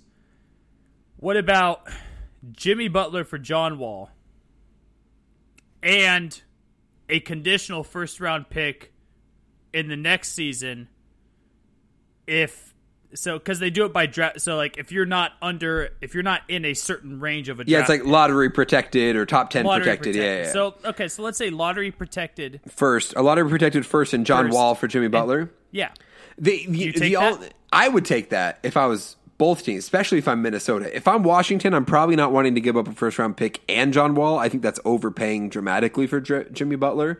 but if you're getting Jimmy Butler don't you think you can perform past a lottery pick Pro- yes, yes, and that's where maybe I would do it. I, the only thing, the, the complicated things are contracts, and John Wall has like a forty million dollar contract, so there would be some other swapping of salaries. Gorgui Dieng is probably coming over with Jimmy Butler. You probably got to send some other bench guy back to balance out the salaries, but to me, that seems like a, a, a move that they should make. And, and, and and same with, with Portland. Don't trade Lillard. Lillard's first team All NBA, but McCollum for Butler and maybe may, maybe a first. Yeah, you throw first in there, balance out some contracts. I, I think why don't these teams make this? This is my question. Is that like I said, you have just consistency, but nothing great. You're just good for five, six years, but you're never going to be great. So why not take the risk on a player like this who wants to leave and send back somebody who the team will actually want to have? Like I'm sure Minnesota would love to have CJ McCollum with that with Karl Anthony Towns and A- Andrew Wiggins or John Wall or Bradley Beal or any of these guys. And this is a conversation I think we could have another time because this is a conversation we could have for a long time. Yeah, for sure. But I think the reason we don't see a whole lot of that is because it takes so long. But I mean, probably more than what people would think. It takes so long just to get five guys to play together well. And so that's why we don't see trades like we do in, in baseball. You know, it, it takes it takes a long time to get this group of guys to play well together. Yeah, and so that's sure. why we don't. That's why we don't see stuff like this happen all the time. Yeah, one, I, I think it's the money too. Uh, if you're a playoff team year after year, that's successful for your team as a business. And so making risky moves that could keep you out of the playoffs for years is not ideal for business. It's better to do what Wizard, what the Wizards and the Trailblazers have done, which is stay good but not great. That's better for business. You'll be a playoff team. You'll sell playoff merch. People will be interested because you're good, but you'll never be like great. But if you really want to win, I think you got to make more moves like that. So Yeah. all right, so we have the same six again. I, I I'm I'm pretty sure we probably have the same six. Who's your number six team then? Uh, my number six is the Detroit Pistons. Cool, same page. Oh, you're on board. Yes, absolutely. Okay, so let's walk through this together. So let's so let's look at the Detroit Pistons last few years. Pretty unimpressive, right? Yeah, Um, they have the reigning coach of the year, um, who is winless on the Detroit sideline. He has not won in Detroit yet. That's Dwane Casey, um, who came over from Toronto. Toronto. That's correct. Yeah. And, and that wasn't a test. I honestly forgot where he came from.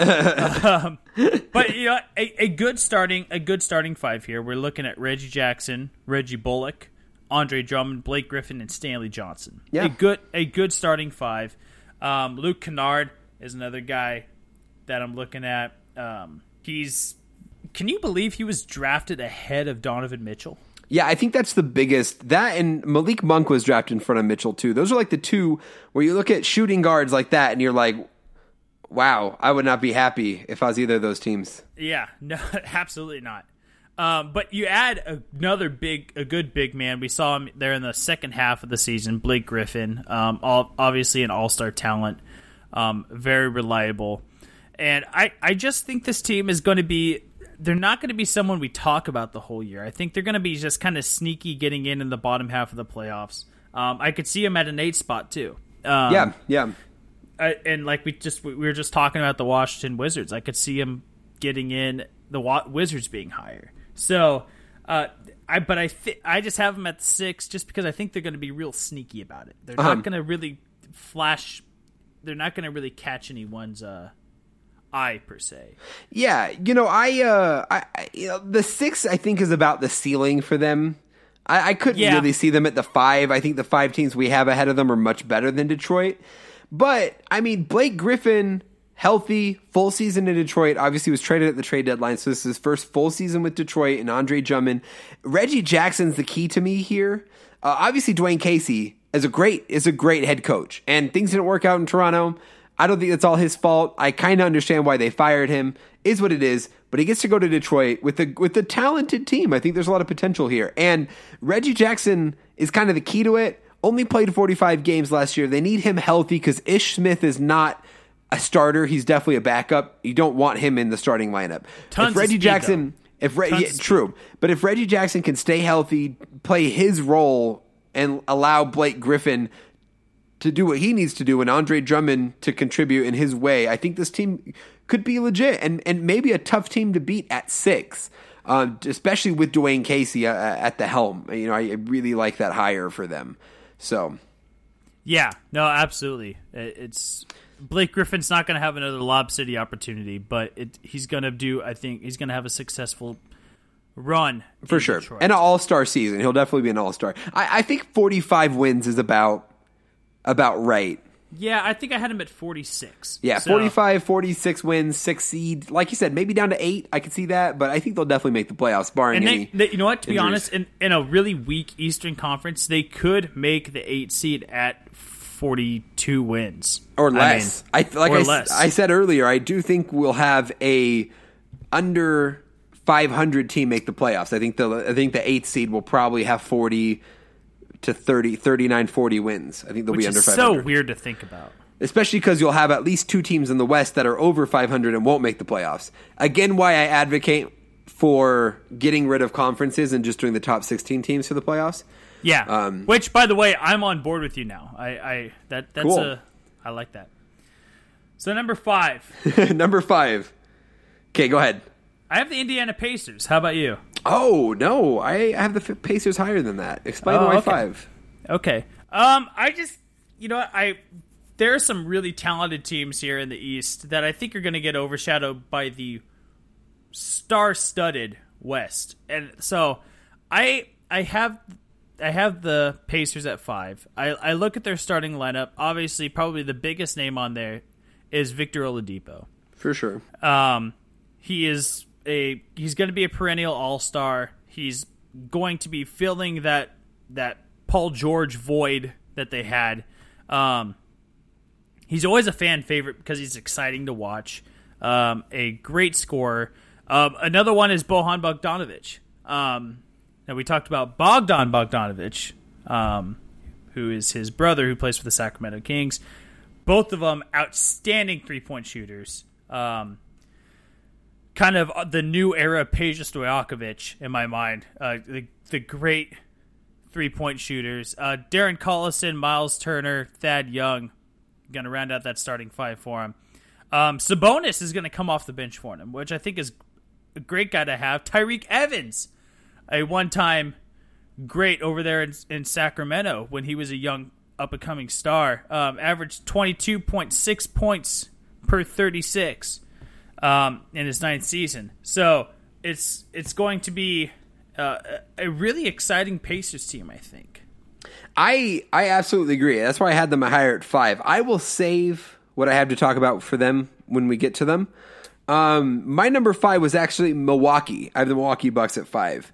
Okay. And their ceiling I have as three. I think they could probably get as high as the three seed if uh, everything works out. What I'm most excited for is Mike Budenholzer as the new head coach coming over from Atlanta. He is, you see what he did with the Atlanta teams.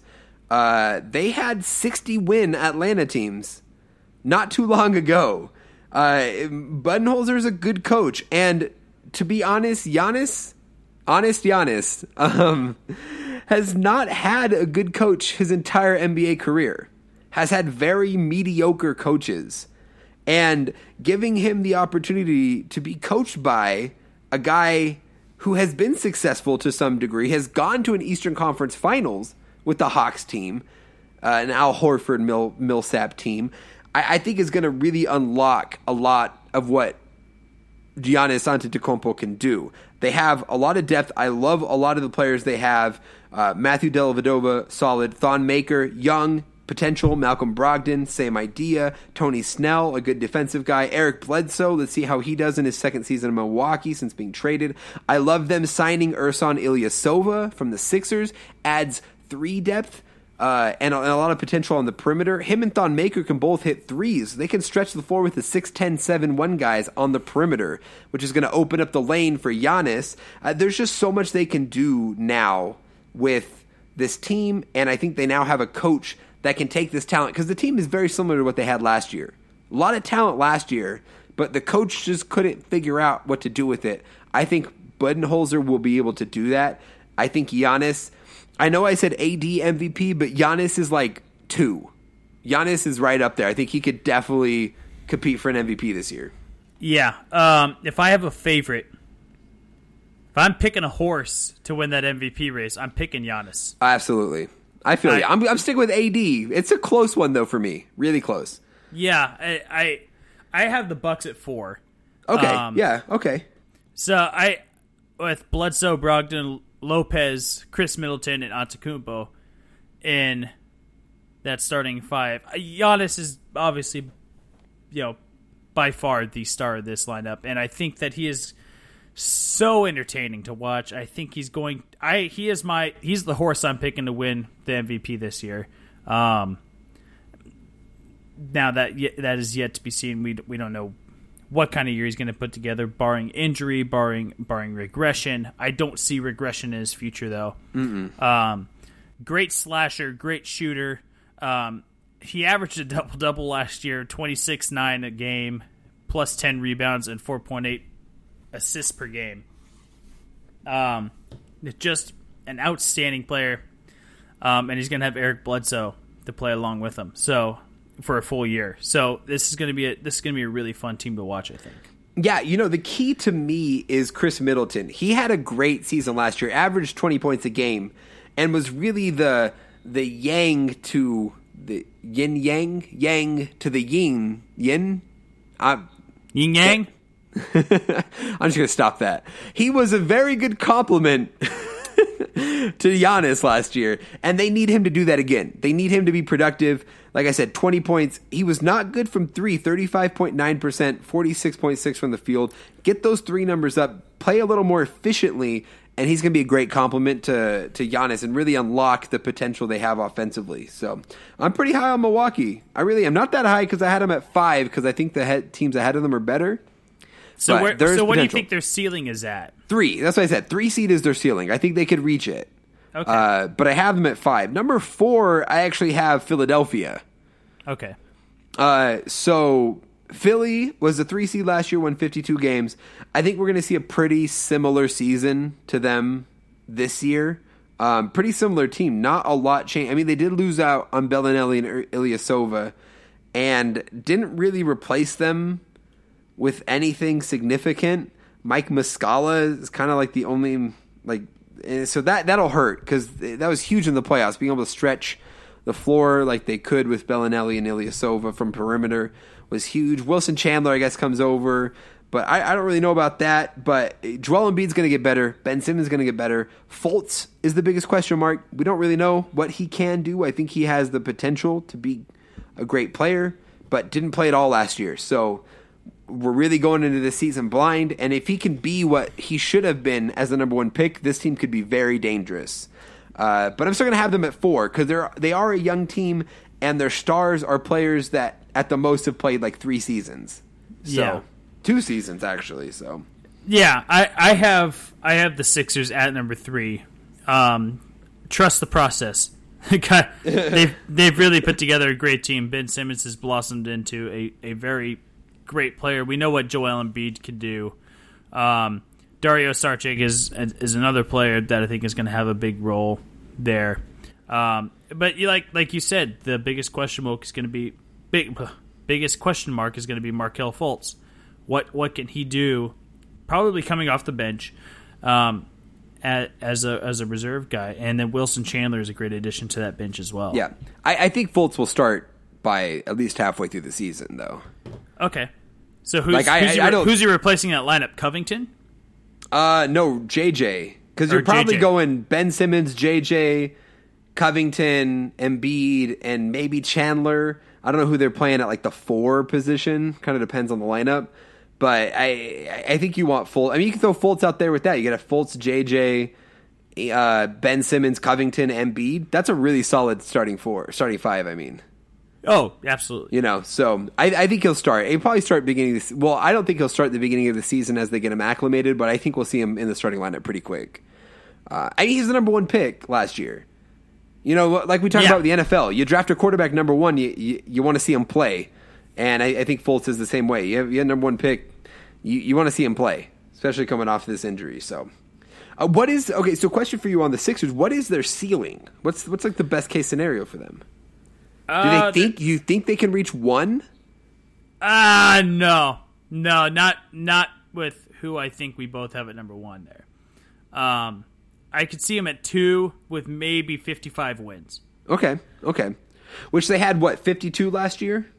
Yeah, Yeah. fifty two wins. So I mean that's an improvement. I don't think that's out of the question. Fifty five would have been the second seed last year. So I, I, I think it's probably about. I, I'd, I'd have to agree with you. I think second seed's probably the ceiling for them as well.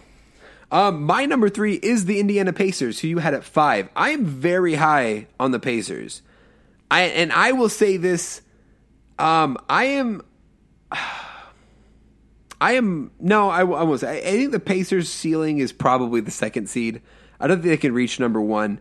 I, this is a very underrated team. This team won 48 games last year. Should have beat Cleveland in that opening series. Obviously, I mean they couldn't pull it off, so they didn't do it. But had the talent to compete with Cleveland last year, a team that won went to the finals. They bring back everybody basically from last year and add Doug McDermott, who I think is a solid bench player, and Tyreke Evans, who, like you said, averaged what 18, 19 points a game last season with Memphis. That's that's a guy they could bring off the bench. That's a huge guy, a huge six man you can bring off the bench. Um, I think Victor Oladipo is just going to continue to improve. The one guy I'm looking at is Domantas Sabonis, who has had two seasons, came over with Oladipo in the trade, uh, the Paul George trade, and last season, you know, played 24.5 minutes a game, 11.6 points, 7.7 rebounds. I think he'll make his way into the starting lineup as the power forward uh, to to to Miles Turner's center. And uh, I think he'll be a solid piece if he can continue on this uh, growth and, and, and, and be a solid piece for them. I think that's going to really push that team. And then you bring in guys off the bench. I love the pick they had, Aaron Holiday, uh, the first round pick they had from UCLA. He's a great guard. I think will be a great backup uh, for Darren Collison. And this is an exciting team. I would watch out if I played them in the playoffs. I would. Oh, I would yeah. not want to play Indiana. I think Indiana has the potential to go to an Eastern Conference Finals. Oh yeah, I, I, I really For think sure. they do. You know, they they and, and they're slept on. So don't sleep on Indiana. Indiana and Denver are kind of like my two teams this year that I'm like, watch out. I mean, the Jazz too, I guess, but the Jazz are kind of like more known. But those are like the two teams that I'm like, you know, keep an eye on them. I think they'll be good. Oh yeah, definitely, definitely. Okay, okay so we're down to the last two, right? Yeah, I think we got. I think we got the same two, and we might have them in the same order. Well, we definitely have the same two. Um, order we'll see though. So what's number two for you? So number two, I have the Toronto Raptors. Okay, yeah, we are we are the same. Toronto two, Um, Boston one. So let's talk yeah. Toronto. Yeah, so Toronto, we obviously the the firing of Dwane Casey, which I still don't understand. I know that you say you you can see it, but uh, I really don't understand how you could fire a guy after leading him to a franchise record fifty nine win franchise record fifty nine wins. Um, they did add Kawhi Leonard, but lose DeMar DeRozan in the process. Um, th- this is a very a very good team. Um, really, almost looking like a there's a lot of like first team, second team guys on this starting five with Kyle Lowry, Danny Green, Kawhi Leonard, Serge Ibaka, and then Jonas Valanciunas. Um, the, a, a very good starting five.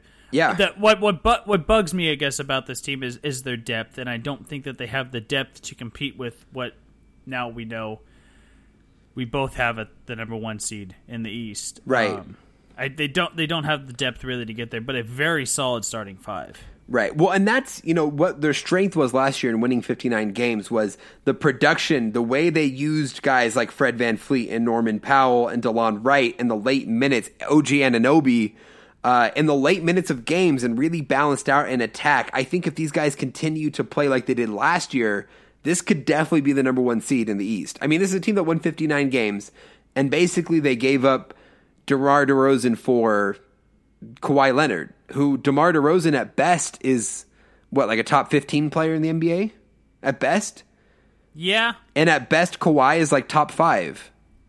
Sure. So that's an improvement. And obviously there's question marks with Kawhi. Is he still Kawhi Leonard? Does Like, he want as to we be know? there?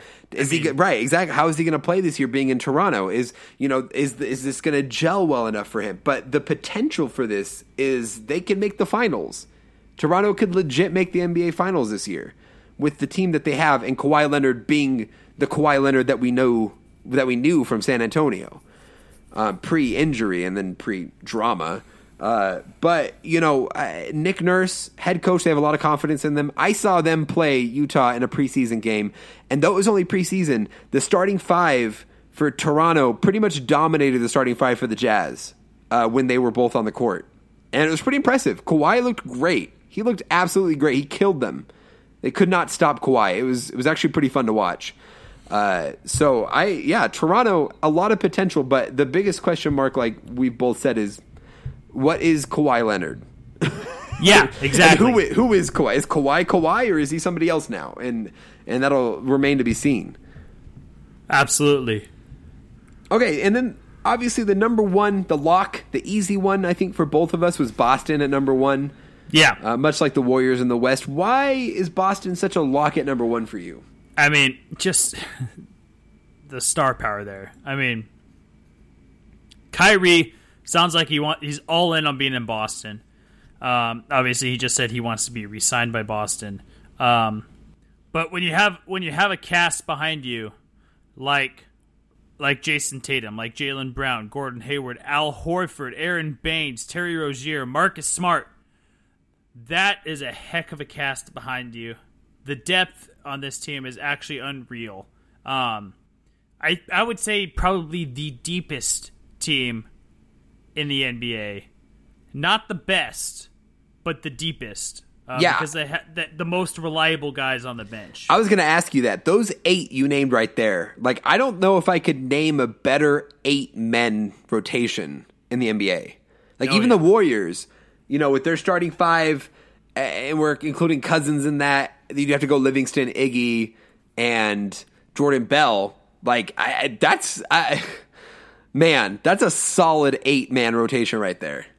I think if there's anyone that's going to compete with with Golden State and dethroning them, it's going to be Boston. And Boston is, um, by and large, the the best team in the East. And you know, I if I was a betting man and I wanted to win a bunch of money in Vegas, I'd probably put money on Boston. I To would win, to win the finals. to win the finals. Yeah, I mean, you'd win money. You'd win a lot of money if you did that. So Yeah. I can see it. I mean- it's not completely implausible. In the best case scenario, they could win the finals. Absolutely. Sure, yeah, absolutely. You know, the, the biggest thing that I'm looking at is just how does this all mesh together? Now that you have Hayward, who didn't basically play at all last year, and Kyrie, who was injured a lot of the season, how does this mesh together? How does Jaylen Brown, Jayson Tatum, and Hayward mesh? How does that rotation work? I mean, Um, it, as far sound, it know, sounds like that's starting. a pretty cohesive unit, and they haven't even played all together. All yeah, that much. but it'll So- it'll be remain to be seen. I think I, I I honestly think the beginning of the season might be a little rough. I don't think they're gonna be terrible, but it, it might be some growing pains as they work this out. But going into the final stretch and into the playoffs, this is gonna be a very dangerous, dangerous team, uh, and an exciting team at that. So I yeah, I mean, so we both have them in the finals, right? As far as if you had to put a name on it right now, Eastern Conference Finals is Boston versus who? I'm gonna go. I'm gonna go Sixers. Sixers. Okay, okay. I'm gonna go Sixers. So they'd upset Toronto second round, and we'd have a rematch of the Eastern Conference Finals of last year, Boston and, and, Philly. Yeah, yeah. The Okay. other team I think I could see doing it might be it, uh, Toronto or Milwaukee. I, I'd have Boston in, in Toronto. Um, I think, and now that LeBron's out of the East, Toronto has no reason to lose because they only basically lost to LeBron, uh, who who is literally the literal owner of the Toronto Raptors is LeBron James. Uh, but I, I- I'd have Boston and Toronto, and I think that'd be like a seven game series. But I, I think Boston is a better team. I think they go. So we have Boston versus Golden State in the finals, which is actually my prediction from last year. I had was Boston Golden State in the finals, uh, which we didn't get obviously because of the injuries. So right now, how does that series go, Mitch? We're putting this out there. What? How does the series go? Man, a lot of pressure because it's way too early to be doing It this. is absolutely way too early, but we did it with the NFL. We talked about we did. we did it in We our way too early predictions. We talked about it. So, all right, I'm going to say Golden State in seven. okay, okay. I, I, I think I think the coaching and the the firepower that they have in that starting five uh, does it for them. I, I, I would say Bo- it's not Boston. Sorry, I'd say Golden State in six. Uh, I think it goes six or seven games. You can't count out Brad Stevens, and he is probably, in my opinion, Brad Stevens is the best coach in the NBA. He's he's Really? literal genius. He he is the Sean McVay of the NBA.